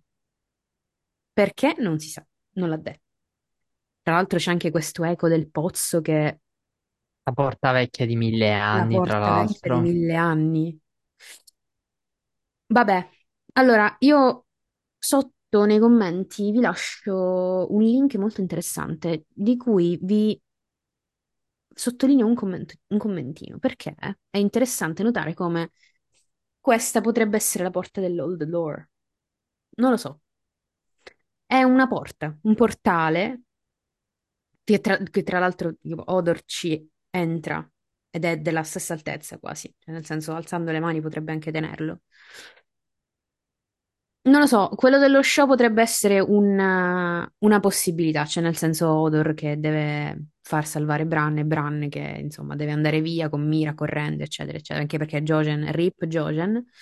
Ehm, boh, non lo so, è, è un'idea. Ehm, Ve la lascio qua, vi lascio il link, andate a guardare il commento, fatevi la vostra idea. Secondo me c'è qualcosa di questo portale che non è soltanto è l'albero di Iga all'interno del cui c'è l'anima del Re della Notte, che deve fare per sempre e da sempre la guardia alla barriera, perché in questo modo è, che è la punizione divina, praticamente. È la, la stessa punizione delle 77 sentinelle. Sì. Sì. Cioè non hanno svolto il loro dovere, quindi adesso sono condannati in eterno a fare la guardia, così Esatto. come il Re della Notte. Così come il Re della Notte. Mm. Tra l'altro posso dire che secondo me è molto vero che ha un risvolto horror questo frammento, però come brano è il brano che secondo me ci dice anche di più a livello proprio fiabesco in Martin. Sì. Cioè nel senso l'idea della porta che ha la parola d'ordine per passare attraverso. Mhm. Sì, le miniere di Mm. Moria, uguale. Esatto, sì. Eh, Sì, esatto, sì, ma sì, io sì. pensavo proprio al sesamo di Alib- Alibaba e i 40 ladroni. Che è il Cioè- riferimento originario di tutte queste, Sì, diciamo, ma porta con anche- parola d'ordine. sì. È Sì. la, la- la caverna di, la caverna di, di come si chiama? Di Aladdin, del genio della lampada, ma anche per esempio, guarda, Alice nel Paese delle Meraviglie, lo specchio, Sì, sì. cui bisogna passare, ma pure per Eh, esempio è il portale che va in un'altra dimensione. attenzione, Esatto. sì, che è proprio tipico della fiaba, cioè nel senso Mm. la Eh, fiaba, sì. succe- io pensavo, ah, vabbè, mi, sono- mi ero scritto pure Basile su sta cosa, cioè nel senso il racconto dei racconti, il conto dei conti, che però è tradizione campana, insomma, però anche lì Ma c'è sì, tutta ma la storia è, è anche, cioè, nel- è il viaggio dell'eroe, per cui l'eroe passa nel mondo straordinario, ovviamente sì, sì. deve varcare la soglia del Deve portale. Tra l'altro il fatto che ci sia questa, cioè la grotta, la caverna, sia sempre un luogo liminare, cioè sia Mhm. una soglia della magia, effettivamente è proprio una cosa sì, tipica della fiaba, soprattutto Tra la l'altro fiaba... dico, c'è il posso dei desideri. Sì, sì, sì, sì, sì, ma è proprio, è proprio, cioè c'è tutto un filone di fiaba barocca, se pensate anche a quello che fa Perrault in Francia, in Mm. cui la porta è il luogo da non superare, dietro cui c'è l'orrore, ma in cui si nasconde anche il magico, le, le fate abitano le grotte, cioè c'è Sì, sì. costantemente questo riferimento. Beh, riferimento anche Eh, all'horror del non aprite quella porta. Eh sì. Eh, Sì, Dal sì, Barba Blu. Eh, esatto, pensando a Perrault pensavo a Barba Blu, effettivamente era quello che stavo pensando. Però sì, è tutto. Poi ne abbiamo un'idea delle favole molto, delle fiabe, scusatemi, molto molto edulcorata. Eh, Quindi quella abbiamo- molto... No, per esempio eh, Disney, esatto, ah. perché sono quelle Disney, ma No, originariamente erano Disney. così. Ma Eh, quelle vere appunto. sono quelle inquietanti. Certo. Quelle vere sono molto inquietanti. L'altra cosa che io vorrei sottolineare di questo passaggio è il fatto che Bran non cita mai il colore rosso mentre parla Mm. di questo albero. Che lui dice bianco color weirwood. Ok, non ha foglie, evidentemente. Non le descrive, non lo sappiamo. Non descrive la faccia come una faccia con delle incisioni da cui proprio la linfa del- dell'albero di iga rossa esce fuori. Perché noi di solito abbiamo, per esempio, John quando va al villaggio con l'albero di iga più grande che vede, nella bocca del villaggio, nella bocca del- dell'albero, c'è proprio la linfa rossa sangue. Eh, quando se- Daemon taglia l'albero del, di Weirwood a, eh, ad Arrenal sanguina sangue, questo non lo fa. No, questo non sanguina sangue, questo, Questo non sanguina, gocciola acqua. questo gocciola Ci avete acqua. proprio detto acqua. Questo piange. Sì. Ma perché a me ricorda tanto più quasi i, i- i funghi, cioè posso dire, nel senso per questo bagliore lattiginoso che ha Mm. proprio quei, quei funghi che si vedono un po' nelle caverne, cose del genere. E poi anche secondo me no- non è un, un albero diga normale, No. cioè no, un albero diga anche lì. Anch'io sono convinto, perché mi piace molto l'idea, diciamo, è quello il motivo della mia convinzione, che sia l'albero con all'interno l'anima del, del Re della Notte, perché è, è- è bella, è suggestiva l'idea del tu in vita sei venuto meno al tuo dovere, ora in morte dovrai sempre Sì. fare ciò che non è. È proprio suggestiva, è- esatto, sì, è veramente sì. bella. Il contrappasso. Sì, sì, punto. Ma già solo la cosa che, e questo mi ricollego a quello che ha detto Domenico, a me ha sempre stupito, ha sempre affascinato. Infatti all'inizio, un piccolo insight, volevo prenderlo io questo pezzo, poi ho detto no, lo lascio a Chiara. Eh, perché è veramente magico. Mhm. E la Sì, cosa sì. strana è che è questa bocca che si allarga, che diventa grande. Quindi non è, già, già di base ti fa dire non è un albero normale, No, non no, è un albero È un diga albero- normale. È un albero più vivo rispetto agli alberi Esatto. di diga vivi, perché io penso che sia anche... e C'è molta, molta, perso- molta personificazione, molta più personificazione rispetto agli altri alberi di diga. Cioè, penso che questo sia proprio una persona a un certo punto. Cioè, Sì. sia così ghiacciato e così radicato nel, nel tempo e nello spazio che questo albero diga non sia più un albero diga vivo, vivo nel senso l'albero vivo, ma sia, sia trasformato in qualcosa di altro che non ha sangue. Es- esatto. cui A cui è Chi il non ha sangue. sangue? Non ha non ha sangue. sangue. Non ci sono sacrifici fatti. Es- No, no, è, è no, quello. Mm. Perché i sacrifici li ha fatti in vita?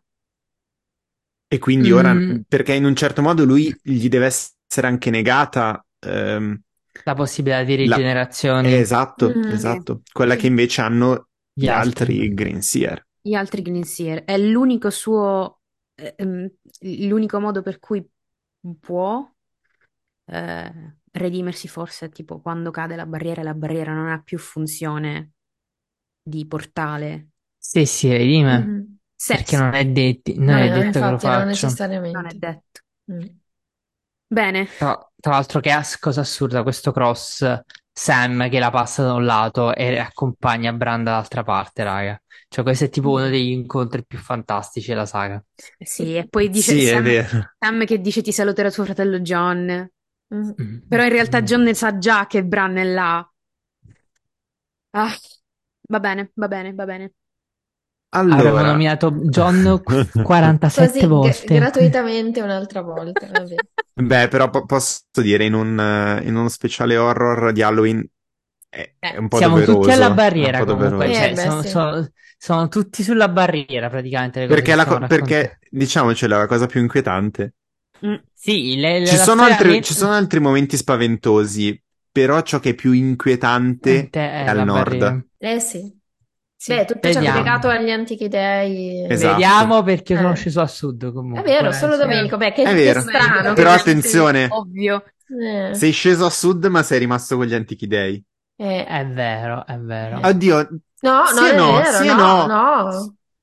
No. no, però In qualche modo. No, mi però. sento di dire sì. No, Io, però. vabbè. Vabbè, Comunque. ci arriviamo comunque, Ci non manca troppo. Allora, il mio secondo pezzo invece è veramente breve eh, ed è, però io lo trovo questo veramente, veramente tanto, tanto, tanto, tanto inquietante. E poi vi dico perché. Ehm, è la lettera che arriva a John eh, da parte di eh, Cotter Pike in John 12 e Dance with Dragons. E siamo a un passo dalla fine di Dance with Dragons, perché il capitolo successivo è John 13, che è il capitolo in cui John viene pugnalato e lasciato a morire eh, nella neve, a dissanguarsi. Ehm, prima leggo, poi contestualizziamo un po' il, il passo. Questo è il testo della lettera. A Aspra dimora con sei navi, mari in tempesta, Blackbird persa con tutto il suo equipaggio, due navi di Lys naufragate a Skane, Talon in barca acqua. Davvero male qui, bruti mangiano i loro morti. Cose morte nelle foreste. Capitani di Bravos prenderanno solo donne, bambini sulle loro navi. Streghe ci chiamano schiavisti. Tentativo di prendere Stormcrow respinto. Sei della ciurma morti, molti bruti. Otto corvi rimasti. Cose morte nell'acqua. Manda aiuto via terra, mari squassati da tempeste. Da Talon, per mano di maestro Armun. Cotter Pike aveva tracciato il suo marchio rabbioso al di sotto. Terribili notizie, mio lord? domandò Clydas. Abbastanza. Cose morte nelle foreste, cose morte nell'acqua. Sei navi rimaste, delle undici che erano salpate. Jon Snow arrotolò la pergamena, accigliandosi. Cala la notte, pensò, e la mia guerra ha inizio. Allora, mh, alla barriera, mh, la minaccia degli estranei è effettivamente sempre più vicina. eh, anche se la loro presenza è, è come la nebbia, è inafferrabile, aleggia nell'aria, penetra nelle ossa e ghiaccia tutto. L'altro passo che avrei voluto scegliere in alternativa a questo era quello in cui Tormund descrive la marcia verso sud con gli estranei che stanno perennemente alle calcagna, non si fanno vedere, non attaccano, però giorno dopo giorno c'è qualche bruto in meno, c'è qualche morto in più, tra cui addirittura anche uno dei figli di Tormund. Eh, questa situazione di essere braccati che si fa sempre più forte. Ehm, e mh, dopo l'attacco di Stannis alla barriera, ehm, una strega e profetessa dei Bruti, che è Madre Talpa, ha guidato migliaia di, di Bruti ad Aspra di Mora perché ha visto, ha avuto una visione per cui il popolo libero troverà salvezza là dove ha conosciuto rovina e lì ad Aspra di Mora giungeranno delle navi per condurli a sud. Allora, perché rovina? Mm, perché Aspra di Mora in realtà è un luogo maledetto.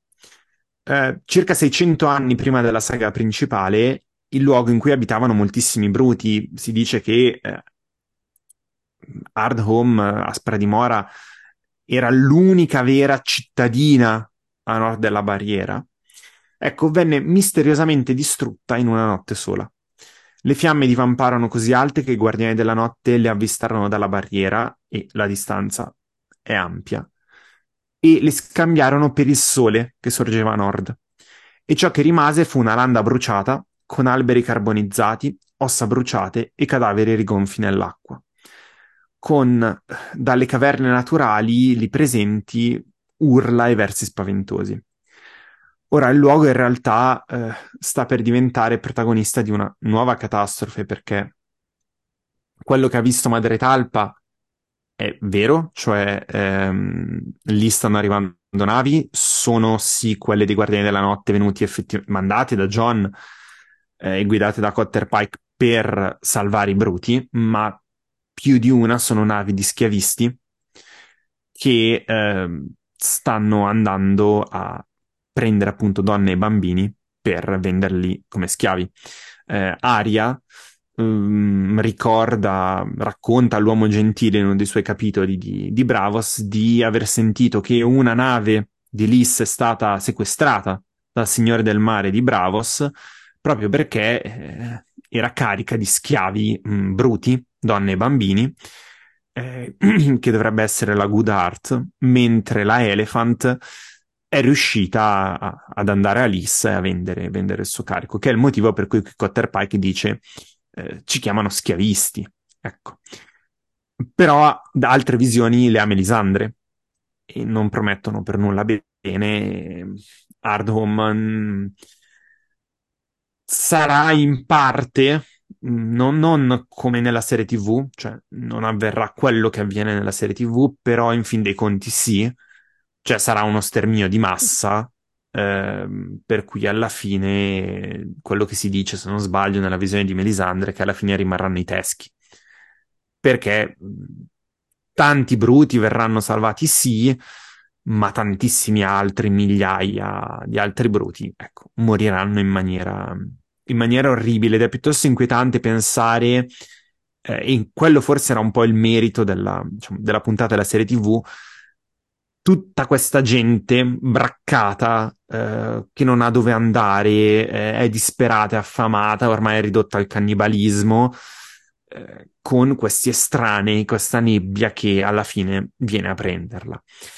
Um, allora, ci sono due cose un po' inquietanti di, di questo passaggio per, per, conto mio, poi chiedo a voi. Allora, la prima è la cosa che forse anche nel fandom in generale ha suscitato più interesse, più curiosità, che è uh, Dead Things in the Water, cose morte nell'acqua. Che cosa si intende? Sono sempre i non morti? Mm, che semplicemente sono nell'acqua oppure qualcosa di più? Eh, non lo so, ma in fondo a saperlo si rovinerebbe l'effetto di, di inquietudine che si, si crea in, in, in, nel lettore leggendo questa cosa. Molto probabilmente sono sempre non morti per far capire come ovunque attorno a Cotter Pike e ai bruti ci sono non morti, ci sono gli estranei e i loro servitori. Però ecco, dato che sappiamo che gli estranei possono resuscitare anche animali, eh, pensare a degli animali non morti in acqua, io la trovo una cosa terribilmente inquietante perché io ho una paura del mare aperto, del fatto che non si vede cosa c'è sotto, dei pesci, cose del genere, mi fanno un terrore assurdo e quindi Ma dai. sì, sì, sì, ho proprio una paura terribile. Io dei sottomarini. E, e beh, diciamo, sia lì, cioè, Ma l'idea di avere scemi intorno... entrambi, No, scusate. no, io del mare No, no. aperto no, mi piace tantissimo il mare aperto, sono No, io l'idea, l'idea, l'idea, sai quando ci sono quelle, mh, diciamo, quelle opere artistiche così, dove c'è magari il tipo sulla barchettina con Mm. sotto l'ombra del, diciamo, di questo animale enorme così, io lo trovo terribilmente inquietante perché tu quando sei in mare non sai veramente cosa c'è sotto di te. E io la trovo una cosa Eh, questo spaventosa. è, questo è molto Moby Mm. Dick. Eh sì. E pensare che c'è veramente non solo delle cose mh, vive, ma anche delle cose morte, quindi poi co- così con questi occhi bianchi, lattiginosi, azzurre, terribile, per me terribile. Tra l'altro, quando facevo riferimento alla scena del- Esatto. dei Pirati dei Caraibi, è questa qua. Cioè, Eh voi sì, vi sì. ricordate quando loro camminano Quando sott'acqua? marciano, Sì, sì, sì, sì, certo. Eh sì. esatto, sì, sì, sì. E, mh, poi invece l'altro motivo per cui trovo che questo passaggio sia veramente inquietante è perché mi ricorda tantissimo, e qui Martin secondo me è stato veramente bravo, eh, perché l'ha reso verosimile. Cioè, mi spiego. Questo maestro Armion, Armun, che- di cui si parla, è il maestro mh, al servizio di Cotter Pike. Però ci viene detto che non è un maestro alla maestro Aemon, quindi, o alla quello che diventerebbe Sam, quindi una persona molto acculturata, molto abile, è più eh, uno che ama menare le mani. E quindi questo modo di scrivere, che a noi sa molto di eh, telegrafico, eh, di SOS, in realtà è solo il fatto che lui ha delle, delle evidenti mancanze, delle scarse competenze scrittorie. Però eh, il fatto è che proprio a me ricorda, eh, ogni tanto si sente, no? Storia dell'orrore, eccetera, quegli SOS spaventosi che sono Sono le quelle dei ultime... sottomarini. Esatto, cioè quegli Eh. ultimi messaggi che arrivano mh, da navi scomparse nel nulla. Eh, io ho in mente, questo, un- questo in realtà è un trauma infantile, vi racconto questa piccola cosa, cioè adesso non mi ricordo che canzone è, ehm, sicuramente ehm, se non voi qualcuno nel, nel pubblico si ricorda, Eh, però io da bambino ascoltavo questa canzone che mettevano i miei genitori in macchina eh, di questo astronauta che va su Marte e l'ultima cosa che si sente sua è Help Me. E vi giuro, io ero inquietato tantissimo dal fatto che cioè, co- l'ultima cosa che senti lui è lui che chiede aiuto. E eh, diciamo Vedi, poi questo... vedi- vedi che in macchina bisogna mettere Gigi D'Altro, Esatto, cioè, era una cosa di cui parlavamo prima, in macchina ci vuole musica allegra. eh, Questa roba i Patreon sanno che cosa sta succedendo. Esatto, esatto, esatto, esatto. Voi invece sentirete solo, ecco, questo mio trauma e ditemi che canzone è perché non mi ricordo. E poi in realtà questo è anche un consiglio magari di, di visione se, se non l'avete fatto. Mm. Il fatto di queste navi all'estremo nord, intrappolate nei ghiacci, fra cose eh, non, non morte ma nemmeno vive, mi ha ricordato tantissimo una eh, serie TV che è The Terror, la prima stagione, eh, che è basata sulla tragica fine, perché poi la spedizione è scomparsa, eh, di Franklin del 1845, che era una delle spedizioni alla ricerca del passaggio a nord-est. Ehm, serie da vedere mh, assolutamente perché davvero, davvero in- non si vede nulla, però è veramente inquietante. tra l'altro, fra gli attori ci sono sia Tobias Menzies, che è Edmure Tully nella serie TV, sia eh, Syrian Ince, penso si pronunci così, che è Mance Raider. Magistrali, davvero. Ehm, e tra l'altro di questa spedizione abbiamo tre, se non sbaglio, sono tre mummie, proprio di quelle dei ghiacci, che vi dicevo che sono inquietantissime. Quindi ecco, questo non so se risulti per tutti inquietante, ma per me lo è davvero particolarmente. Lo sai cosa mi è venuto in mente ora? Mi è venuto in mente un dipinto di Caspar David Friedrich Mhm. sul, sul naufragio nel mare di ghiaccio. Sì, sì, sì. Sì, è Sì, ho vero, capito qual è, sì. Ma Eh, dopo, dopo vi dico una cosa, ci arrivo con calma dopo, quando faccio il mio pezzo. ok. Perché Eh, c'è una cosa che mi sta eh, sfuggendo su nel questo mare di senso... Sì, è, è ghiaccio. il mare di ghiaccio, sì, è È vero. il Il mare di titolo è ghiaccio. il mare di ghiaccio, sì. Sì, sì. Sì. Eh, bene, Mm, ci sono altri grandi dipinti su naufragi, non mi viene in mente assolutamente il nome in questo momento, però sappiate che ha preso ispirazione da qua. Vabbè, Sì, sì. andiamo avanti. C'è una cosa che ora dirò dopo aver letto il mio brano, perché eh, vado? Vai, Inizio, vai, dai. vai. Vai, Allora, vai, vai. allora, io ho fatto una cosa un po' diversa, come i ragazzi già sanno, ora la spiego anche a voi. Cioè, ho preso un brano solo di Asoyaf e ho preso un brano che non è di Asoyaf. Perché l'idea è che eh, per una volta vorrei provare a parlare dei riferimenti gotici che ha Martin all'interno della saga. Secondo me questo riferimento qui, insieme a un altro che non ho messo per una questione proprio di lunghezza, sono molto vivi anche perché sono estremamente scolastici, però estremamente funzionano, fanno ancora il loro oggi. Mhm. Allora, vi leggo prima il brano che ho preso da Martin e poi alla fine vi dico che cos'è, anche se lo riconoscerete alla fine, lo riconoscerete. Le fu fatto largo tra i fuorilegge mentre si avvicinava, senza dire una parola. Quando abbassò il cappuccio, qualcosa si strinse dentro il petto di Merret e per un momento non riuscì a respirare. No, no, l'ho vista morire. Era morta da un giorno e una notte prima che la spogliassero e gettassero il suo corpo nel fiume. Raymond le aveva tagliato la gola da un orecchio all'altro, era morta. Il suo mantello e il bavero nascondevano la, veri- la ferita fatta dalla lama di suo fratello ma il suo viso era ancora peggio di quanto ricordassi. La carne era diventata molle come budino nell'acqua e aveva assunto il colore della- del latte cagliato. Metà dei suoi capelli era sparita e il resto era diventato bianco e fragile come quelli di una vecchia. Sotto il cranio devastato, il volto era pelle lacera e sangue nero dove si era graffiata con le unghie, ma sui- i suoi occhi erano la cosa più terribile. I suoi occhi lo guardavano e lo odiavano. Lei non parla, disse l'uomo grosso con il mantello giallo.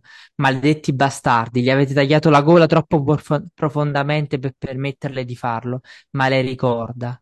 Si rivolse alla donna morta e disse: Cosa dici, mia signora? Era parte di tut- era parte di tutto questo? Gli occhi di Lady Catelyn non si mossero da lui. Fece un cenno.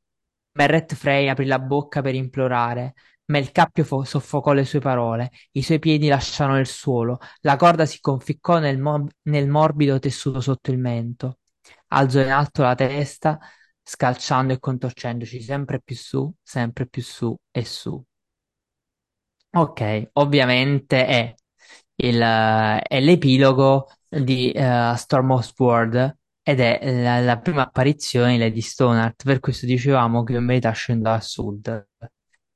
È il primo zombie che noi vediamo nella saga, comunque.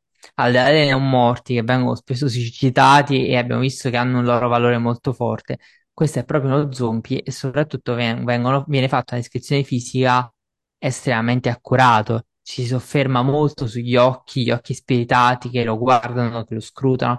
Tra l'altro, qui siamo a Oldstone, nel, eh, siamo al tramonto. C'è questa scena in cui Meret Frey si ricorda di averla uccisa e ora, dopo un giorno e mezzo, aver buttato il corpo. Cioè, quindi questo corpo in assoluta decomposizione. In qualche maniera, questa cosa ci riporta anche al sogno che fa Tion c'è il cadavere che è andato incontro, il corpo che è andato incontro al deterioramento a tal punto che eh, Catelyn Stark è irriconoscibile come Lady Stoneheart. Tra l'altro fa in- particolarmente impressione questo sangue nero rappreso sul volto come eterne lacrime, proprio come gli alberi d'Iga che continuano a scenderle senza mai potersi fermare. Ora, questa è la prima apparizione ed è un'apparizione tutto sommato estremamente scenica, quella che fa. Ora vi leggo un brano abbastanza lungo, in verità, non troppo ma lungo, del Frankenstein di Mary Shelley. E, ed è l'inizio del quinto capitolo, è il momento in cui la creatura prende vita, fatta dal dottor Frankenstein. Cioè, un insieme di cadaveri morti vengono rimessi in vita da un uomo che gli ridà l'anelito vitale, anche in questo caso, quindi hanno un processo estremamente pe- simile a quello che ha subito Lady Stoneheart da Beric Dondarrion. Solamente in questo caso, appunto, il dottor Frankenstein costantemente litiga a questo rapporto contrattivo con la creatura mentre eh, Lady Stoneheart ovviamente comporterà la morte di Beric Dondarrion. Ma la cosa interessante è che i riferimenti, vedremo, non finiscono lì. Cioè, nel senso, il senso di orrore e spesso anche proprio di buio e di gotico che dà il testo del Frankenstein è molto molto più esteso della semplice figura della, della creatura. I sogni del dottore e di Victor Frankenstein e gli eventi che capiteranno durante tutta la storia sono di per sé estremamente neri e estremamente spaventosi, per cui la creatura diventa quasi un elemento che disturba lui e da cui lui si vuole allontanare, ma è il sogno, il rimorso l'incubo eh, l'idea dei morti che tornano in vita a perseguitare poi in verità Victor durante tutta la storia. E questo secondo me è in verità la grande vicinanza con Aseaf. Tra l'altro io qui non escludo, quando dicevo c'è questo testo e secondo me l'altro testo è il Dracula di Bram Stoker.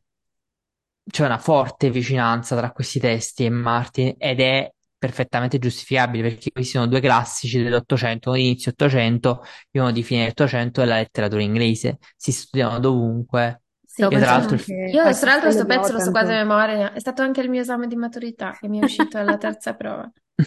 Sì, Eh? questo esatto pezzo, infatti. Eh No, io è un... Frankenstein lo conosco bene da alcuni anni per l'università, mi sono trovato a studiarlo molto, devo dire la verità, anche perché mi serve per il dottorato su alcune cose e mm, ho riflettuto su alcune cose a cui non avevo mai guardato.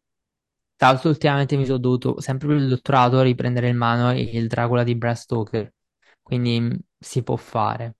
Sì, sì. Quinto capitolo. Fu in una cupa notte di novembre che contemplai il compimento delle mie fatiche. Con un'ansia che quasi raggiungeva l'agon- l'agonia, raccolsi gli strumenti della vita in- attorno a me, per infondere una scintilla di esistenza nella cosa inanimata che giaceva ai miei piedi. Era già l'una del mattino. La pioggia cadeva cupamente sotto i vetri e la mia candela era quasi bruciata del tutto, quando, attraverso il bagliore della luce semiaperta, vidi l'occhio giallo e opaco della creatura aprirsi. Respirava affannosamente e a un modo convulso agitava le sue membra. Come posso descrivere le mie emozioni di, fre- di fronte a questa catastrofe o delineare il mistero che con tanto sforzo e cura avevo cercato di plasmare? Le sue membra erano proporzionate e avevo scelto i suoi tratti come belli, belli, grande Dio. La pelle gialla a malapena copriva il lavoro dei muscoli e le arterie sotto di essa. I suoi capelli erano di un nero fluente, lucente e fluente, i suoi denti di una bianchezza madreperlacea, ma queste caratteristiche esuber- esuberanti formavano solo un contrasto più orrido con i suoi occhi acquosi, che sembravano quasi il medesimo colore delle orbite bianco-brunaste in cui erano incastonati. La sua cornagione era aggrinzita e le sue labbra nere, dritte. Fuggii dalla stanza e trascorsi molto tempo percorrendo la mia camera da letto, incapace di calmare la mia mente per dormire. Alla fine la stanchezza succedette al tumulto che avevo sopportato e mi gettai sul letto con i vestiti addosso, cercando di trovare qualche istante di oblio, ma fu inutile. Dormii, sì, ma fui disturbato dai sogni più selvaggi. Pensai di vedere Elizabeth in tutto il suo splendore, la fidanzata, in tutto il suo splendore di salute, camminare per le strade di Ioslat. Deliziato e sorpreso l'abbracciai, ma appena posai il mio primo bacio sulle labbra, queste divennero livide come il colore della morte.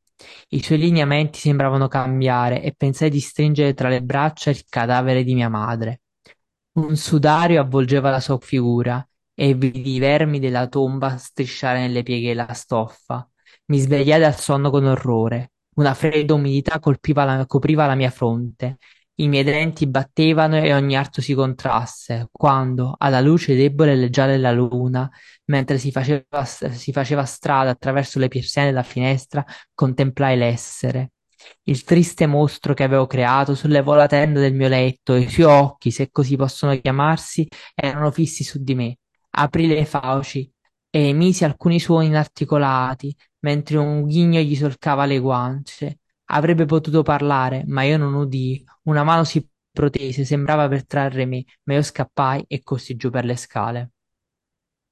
Ora, al netto del fatto che secondo me è il dettaglio della bocca nera, eh, del sangue che non c'è, la pelle estremamente tirata, eh, molto gialla, gli occhi gialli molto forti, questi occhi acquosi molto gialli, estremamente forti, la pelle molto tirata. Cioè, secondo me è effettivamente uno dei modelli per la figura del, normo- nel morto, ma tra l'altro è molto interessante questa cosa della vita che deve tornare nel corpo, che è così presente nella trattazione scientifica di Victor, anche perché poi Frankenstein, anche per essere un romanzo gotico, è un romanzo molto strano, è un romanzo un piede del romanticismo, è un romanzo che sta ancora guardando le scoperte scientifiche, che ha, ha a che fare con l'idealismo hegeliano dal punto di vista filosofico. Um, è un romanzo, ehm, Mary Shelley ha messo su una storia estremamente più complessa, secondo me, di quanto voleva mettere, mh, voleva dare come complessità, quindi molto complessa. Però questa idea della vita che deve tornare alla creatura, e dell'orrore che si prova davanti alla vista di questa creatura, è molto simile allo spavento che prova Meret Frey e che poi proverà Brienne, che è l'altro brano che non ho messo quando vedrà Lady Stoneheart per la prima volta. C'è questa donna che si svela abbassandosi il cappuccio e apre i suoi occhi sul mondo e sulla vita. Tra l'altro, anche pensando a quello che dice il fantasma di Cuore Alto, ma quando aprì i suoi occhi io mi svegliai spaventata. Qui è molto molto simile. Ma tra l'altro ho riportato non a caso anche il sogno, che era una parte che avrei potuto lasciare. E qui c'è il sudario della madre con i vermi, eccetera. Ma voi ce l'avete presente il capitolo di Tyrion dove parla del sudario di Tywin che gli viene incontro nel sogno e che sale dalla tomba, eccetera. Ma anche il sogno di Jamie dove sogna la madre. Il sogno di Jamie dove sogna la madre, ma il sudario, il fantasma, cioè estremamente sì, ma anche poi c'è questa cosa molto bella per cui noi in Jamie, come tu dicevi, non capiamo mai, lui vede Cersei, ma poi vede la madre e, Sì. c'è- e qui è esattamente, lui vede Elizabeth che è la donna amata, che poi farà una bruttissima fine nella storia ovviamente, ma vede Elizabeth e Elizabeth, tra l'altro che morirà per causa sua, eh, Elizabeth che diventa la madre, la madre che è morta e quindi il sudario con i vermi, ci sono tutte, è come se eh, Martin avesse preso e scomposto, spezzettato questo capitolo in particolare del Frankenstein, secondo me, anche il quindicesimo, però questo capitolo in particolare è come se l'avesse spezzettato molte volte e avesse provato, insomma, a lavorare su questi dettagli gotici, almeno, se non horror, del capitolo. Molto, molto gotici. Devo dire Sì, la sì, verità, sì. secondo me è un capitolo che farà, che- a cui farà anche riferimento quando Aria incontrerà. Sì, sì, sì, sì, sì, sì.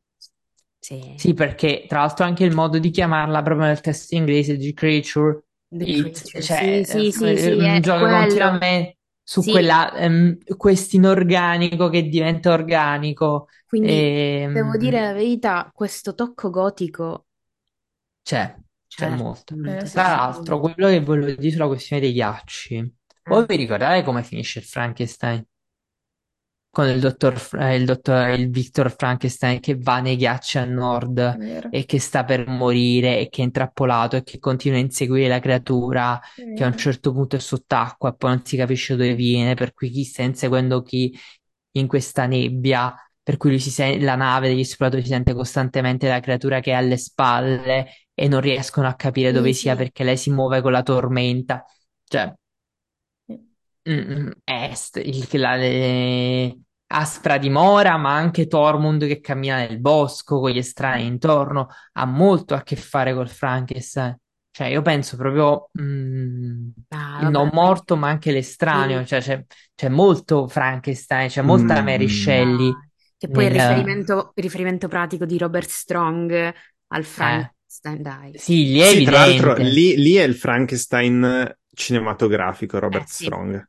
Sì, Sì. sì. Invece sono d'accordo che Lady Stoneheart è più avvicinabile a quello del romanzo, più che altro creatura, perché sì.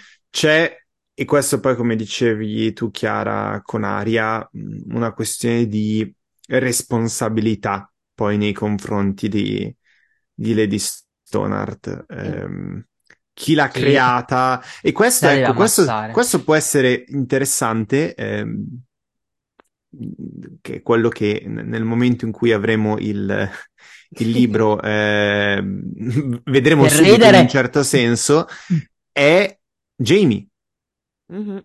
perché lì c'è la non vera responsabilità, però eh, la presunta responsabilità piena della creazione, esatto, di, di, di Lady, di di Lady Stone. Stoneheart.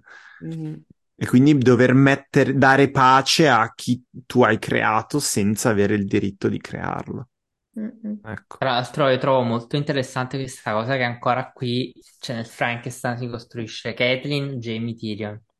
Questa... Molto, molto Lannister Sì. anche questa cosa, molto... Ma i Lannister hanno tutti questi tratti gotici, cioè l'abbiamo visto adesso con eh, sì, Jamie ov- ovviamente, che ha tutti questi sogni, ma in Jamie realtà molto. anche Cersei, Cersei ha con molti. tutta questa, cioè, un paranoia crescente, a, eh, Sì, lì c'è tutte molto queste... dramma, c'è molto dramma shakespeariano, c'è eh, molta Mm. tragedia in, in Cersei. mm. Che tra l'altro è... Allora, è, Sì, è però c'è anche dramma... comunque questa paura che è sempre strisciante perché lei si vede sempre eh, Tyrion nei muri, eccetera, quindi comunque tutto sommato questo, questo tratto di, insomma, di inquietudine è, sempre presente.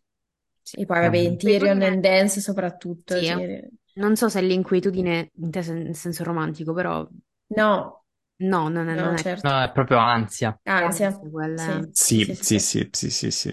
Volendo la Però vicenda è molto più simile a la gente che vive nel castello di Dracula e a un certo punto inizia per paura che il vampiro cammini nelle, nelle pareti e che abbia, sappia pa- passaggi segreti. Sì. Ma tra l'altro, vabbè, pure mh, meno conosciuta, però per esempio, secondo me quella che ha meno riferimenti in Asoyaf è prima di Dracula esiste la Carmilla Sì. di, di Sheridan, che è un Mm. autore irlandese invece, è un racconto, mh, è uno short novel in verità, quella de- della Carmilla, e lì però c'è il vampiro donna, e lì per esempio è tutto sul confine tra l'onirico e per cui c'è questo vampiro che diventa continuamente un animale, una pantera, si trova ai piedi del letto, torna durante la notte, eh, fa fuori le sue vittime in questa maniera. E lì, per esempio, è estremamente inquietante e ricorda molto l'idea di, di un Tyrion che cammina nelle mura e del senno disturbato di Cersei. Mm. Lì c'è molto, molto di più, cioè lì è estremamente crepuscolare come storia. Posso dire, tra l'altro, sempre rimanendo collegato al, al gotico, a, a Dracula, questa è una cosa che avevamo già detto, cioè il fatto che il Dracula di A Song of Ice and Fire sia Bruce Bolton, Sì. Che però io trovo totalmente privo di quel senso di inquietudine. ehm, lui non, non suscita inquietudine, non, non c'è quel senso di, mh, almeno io non lo percepisco, di mh, paura strisciante del fatto che può essere... La sua è più una paura glaciale, Sì, la sua è una paura glaciale, ma in è la sua presenza che... È la sua Sì, presenza. eh, però comunque è una piace. presenza inquietante. Cioè io l'inquietudine Sì, la percepisco collegata al personaggio. Sì, ma non è l'inquietudine Ti- Mm, Non so, non è non so come dire, non è una presenza che... allora, quando- ecco, su quello hai ragione, cioè quando è presente, Mm? quando si dice lui che parla a bassa voce, quindi tutti devono, abba- devono fare silenzio per ascoltarlo, eh, il fatto che sia sempre così pallido, eccetera, quello lo rende terribilmente inquietante in Sì. presenza. Sì, in presenza. Però poi non è legato, ecco, non crea un senso di inquietudine quando non è presente. No, Mm, sì. ho capito Vero. che dici. Ok. Però, mm, Cioè, vai, non c'è vai, quella scusa. paura che Roose Bolton in qualche modo possa, possa sentirti, possa prenderti, possa farti qualcosa, mentre quella, ecco, è più, che poi diventa, ecco, un'ansia, una paranoia di, di Cersei, però un dire è qualcosa di più di ciò che è. Cioè, lui è, è semplicemente un essere umano terribilmente spaventoso. Mhm. Non ha nulla, anche se può sembrare, non ha proprio nulla di sovrannaturale. Mentre Però- altri personaggi, che magari non sono così in presenza spaventosi, hanno invece quel senso di... Cioè, eh, vabbè, Lady Stoneheart è inquietante in sé ed è sovrannaturale. Io ho presente, quello io lo trovo veramente inquietante, il discorso che fa Daven, Devan, non mi ricordo sinceramente, cugino di Jamie, Ok, da, Devan, da, da- Devan, eh, sì. eh, non mi ricordo, è una- Dev- Dev- Eh, Lannister. Devan Lannister. Devan Lannister, ecco, eh. Ehm, a Jamie sul fatto che costantemente ci siano questi fuochi, costantemente si sentano assediati, si sentano circondati, si sentano braccati. Quella è l'inquietudine che veicolano anche, diciamo, gli estranei con i bruti in maniera differente, però è la stessa cosa. Mentre ecco, questo che è effettivamente un Dracula, perché poi è il sangue, le sanguisughe, è pallido. Il conflitto con i lupi, mannaggia, Esatto, es- eh, esattamente, anche, però poi è, è, è proprio così umano, Ma guardate come, che... come umano lei. Però guarda, allora ti dico, a parte un paio di scene, una proprio all'inizio e mm, una verso la fine, in cui un po' diventa un po' più gotico, si vede, cioè un po' più horror. Il Dracula di Bram Stoker è già una rivisitazione della leggenda di Dracula nel senso contemporaneo, quindi abbandona. Poi mh, è un nobile mh, molto distinto, molto solo, cioè nel senso sì, c'è tutta poi l'inquietudine, lui arriva, la barca, Carfax e tutto quello che volete voi, però in verità non è inquietante come Frankenstein. Perché l'epoca del gotico, la grande epoca del gotico è già finita quando Bram Stoker scrive il Dracula. Siamo nell'età vittoriana. Tant'è vero che eh, una parte della critica ha messo in rilievo come ci sia una forte sessualizzazione ehm, di Dracula e delle donne vampiro in Dracula, cosa che invece non avviene, per esempio, in, ehm, in Frankenstein. Frankenstein praticamente non ha quasi niente di sessuale, anzi, anche questo rapporto con Elizabeth, tra Victor ed Elizabeth, è sembra uscito dalla passeggiata di Rousseau, cioè nel senso è veramente eh, elegiaco quasi nelle forme. Mentre invece Dracula, secondo me, non è così inquietante, cioè come storia, non è... mh, Cioè la Carmilla Sì, ma- di Sheridan, che è un po' prima, ha dei tratti inquietanti e io mi ricordo che non la dovevo leggere la notte. Cioè, quando ho letto Sheridan, Sheridan non lo potevo leggere la sera. Mm. Però Dracula no. Dracula l'ho letto praticamente solo di notte. mm, Molta tranquillità. Diciamo, son- ma- ma- manca l'haunting presence, Sì. Sì, perché Dracula tendenza, cioè il Dracula di Bram Stoker è un Dracula che vuole vendere il castello in Transilvania e che si vuole trasferire a Londra. Eh, La storia Detto così sembra l'inizio di una commedia. Eh, eh, ma guarda che, cioè, nel senso, inizia a fare vittime, arriva a Londra, gli inglesi lo scoprono e, e va benissimo. Però il gotico è già finito, cioè siamo a un passo dal fantasma di Canterville di, di Oscar Wilde, in cui i gemelli tirano i secchi d'acqua in testa Sì, al sì, fantasma e al fantasma viene, viene raffreddore. Cioè, nel senso, siamo lì come epoca, penso, tra l'altro. Non ho le date precise in questo momento, perché sono, non ve lo dico manco che ora è. No, No, guarda. eh, non diciamolo, vabbè. Vabbè, Comunque però sì, ma a maggior ragione eh, si rafforza l'idea che il, eh, Bruce Bolton sia stato ispirato proprio al Dracula di Bram Stoker Sì, sì, sì. Sì, e sì. non ad, ad altre espressioni, insomma, ad altre visioni di Dracula, ma proprio No, Ecco, poi quella, proprio quella, anche, ma anche nel fatto che è umano. Mm. sì. Sì, Mm. sì. Sì, Poi tra l'altro a noi ci sfuggono secondo me tutta una serie di riferimenti al gotico.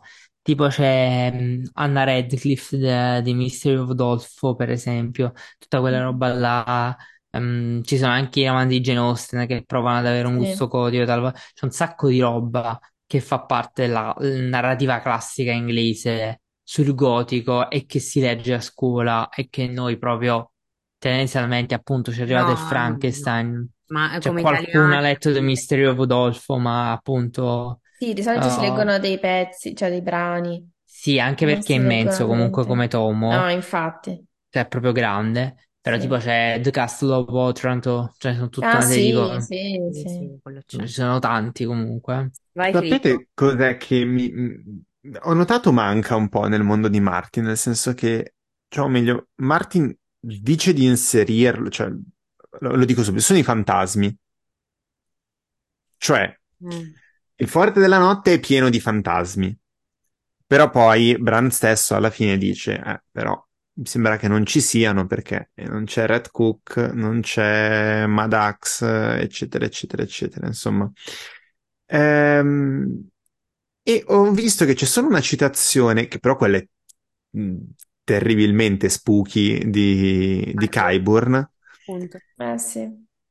Anche quella Infatti, molto eh, gotica. pensato se farla, eh. Molto gotica di lui, ecco, di Jamie che gli dice credi nei fantasmi, lui descrive questa stanza vuota con la sedia di velluto in Mhm. cui è rimasta la traccia, diciamo, della, della persona seduta, è ancora calda la sedia, c'è ancora il profumo che aleggia nell'aria, ma Non c'è. eh, non, non c'è nessuno che sembra, no, quella famosa l- storia d'orrore breve, due uomini si incontrano in un corridoio, uno dei due chiede all'altro, lei crede nei fantasmi? No, e lei, neppure io, e scompare. Ecco, un po' quella. Eh, però effettivamente poi è una cosa che, cioè, per il resto è buttata lì, cioè Qyburn la dice, ti fa venire il Un, brividino, un altro poi... Victor Frankenstein lui, Sì, sì, eh. sì, esatto, è quello che dicevamo Sì, sì, sì, prima. certo, Cioè che Robert Strong sia, diciamo, la creatura del Frankenstein cinematografico e esatto. lui è Però poi rimane lì. Frankenstein, però in effetti non, non lo vedo tanto simile a Victor Frankenstein del No, libro. No, no, è, no. è lo sci- Cioè, più che altro Qyburn è è, lo scienziato è lo pazzo. scienziato pazzo, esattamente.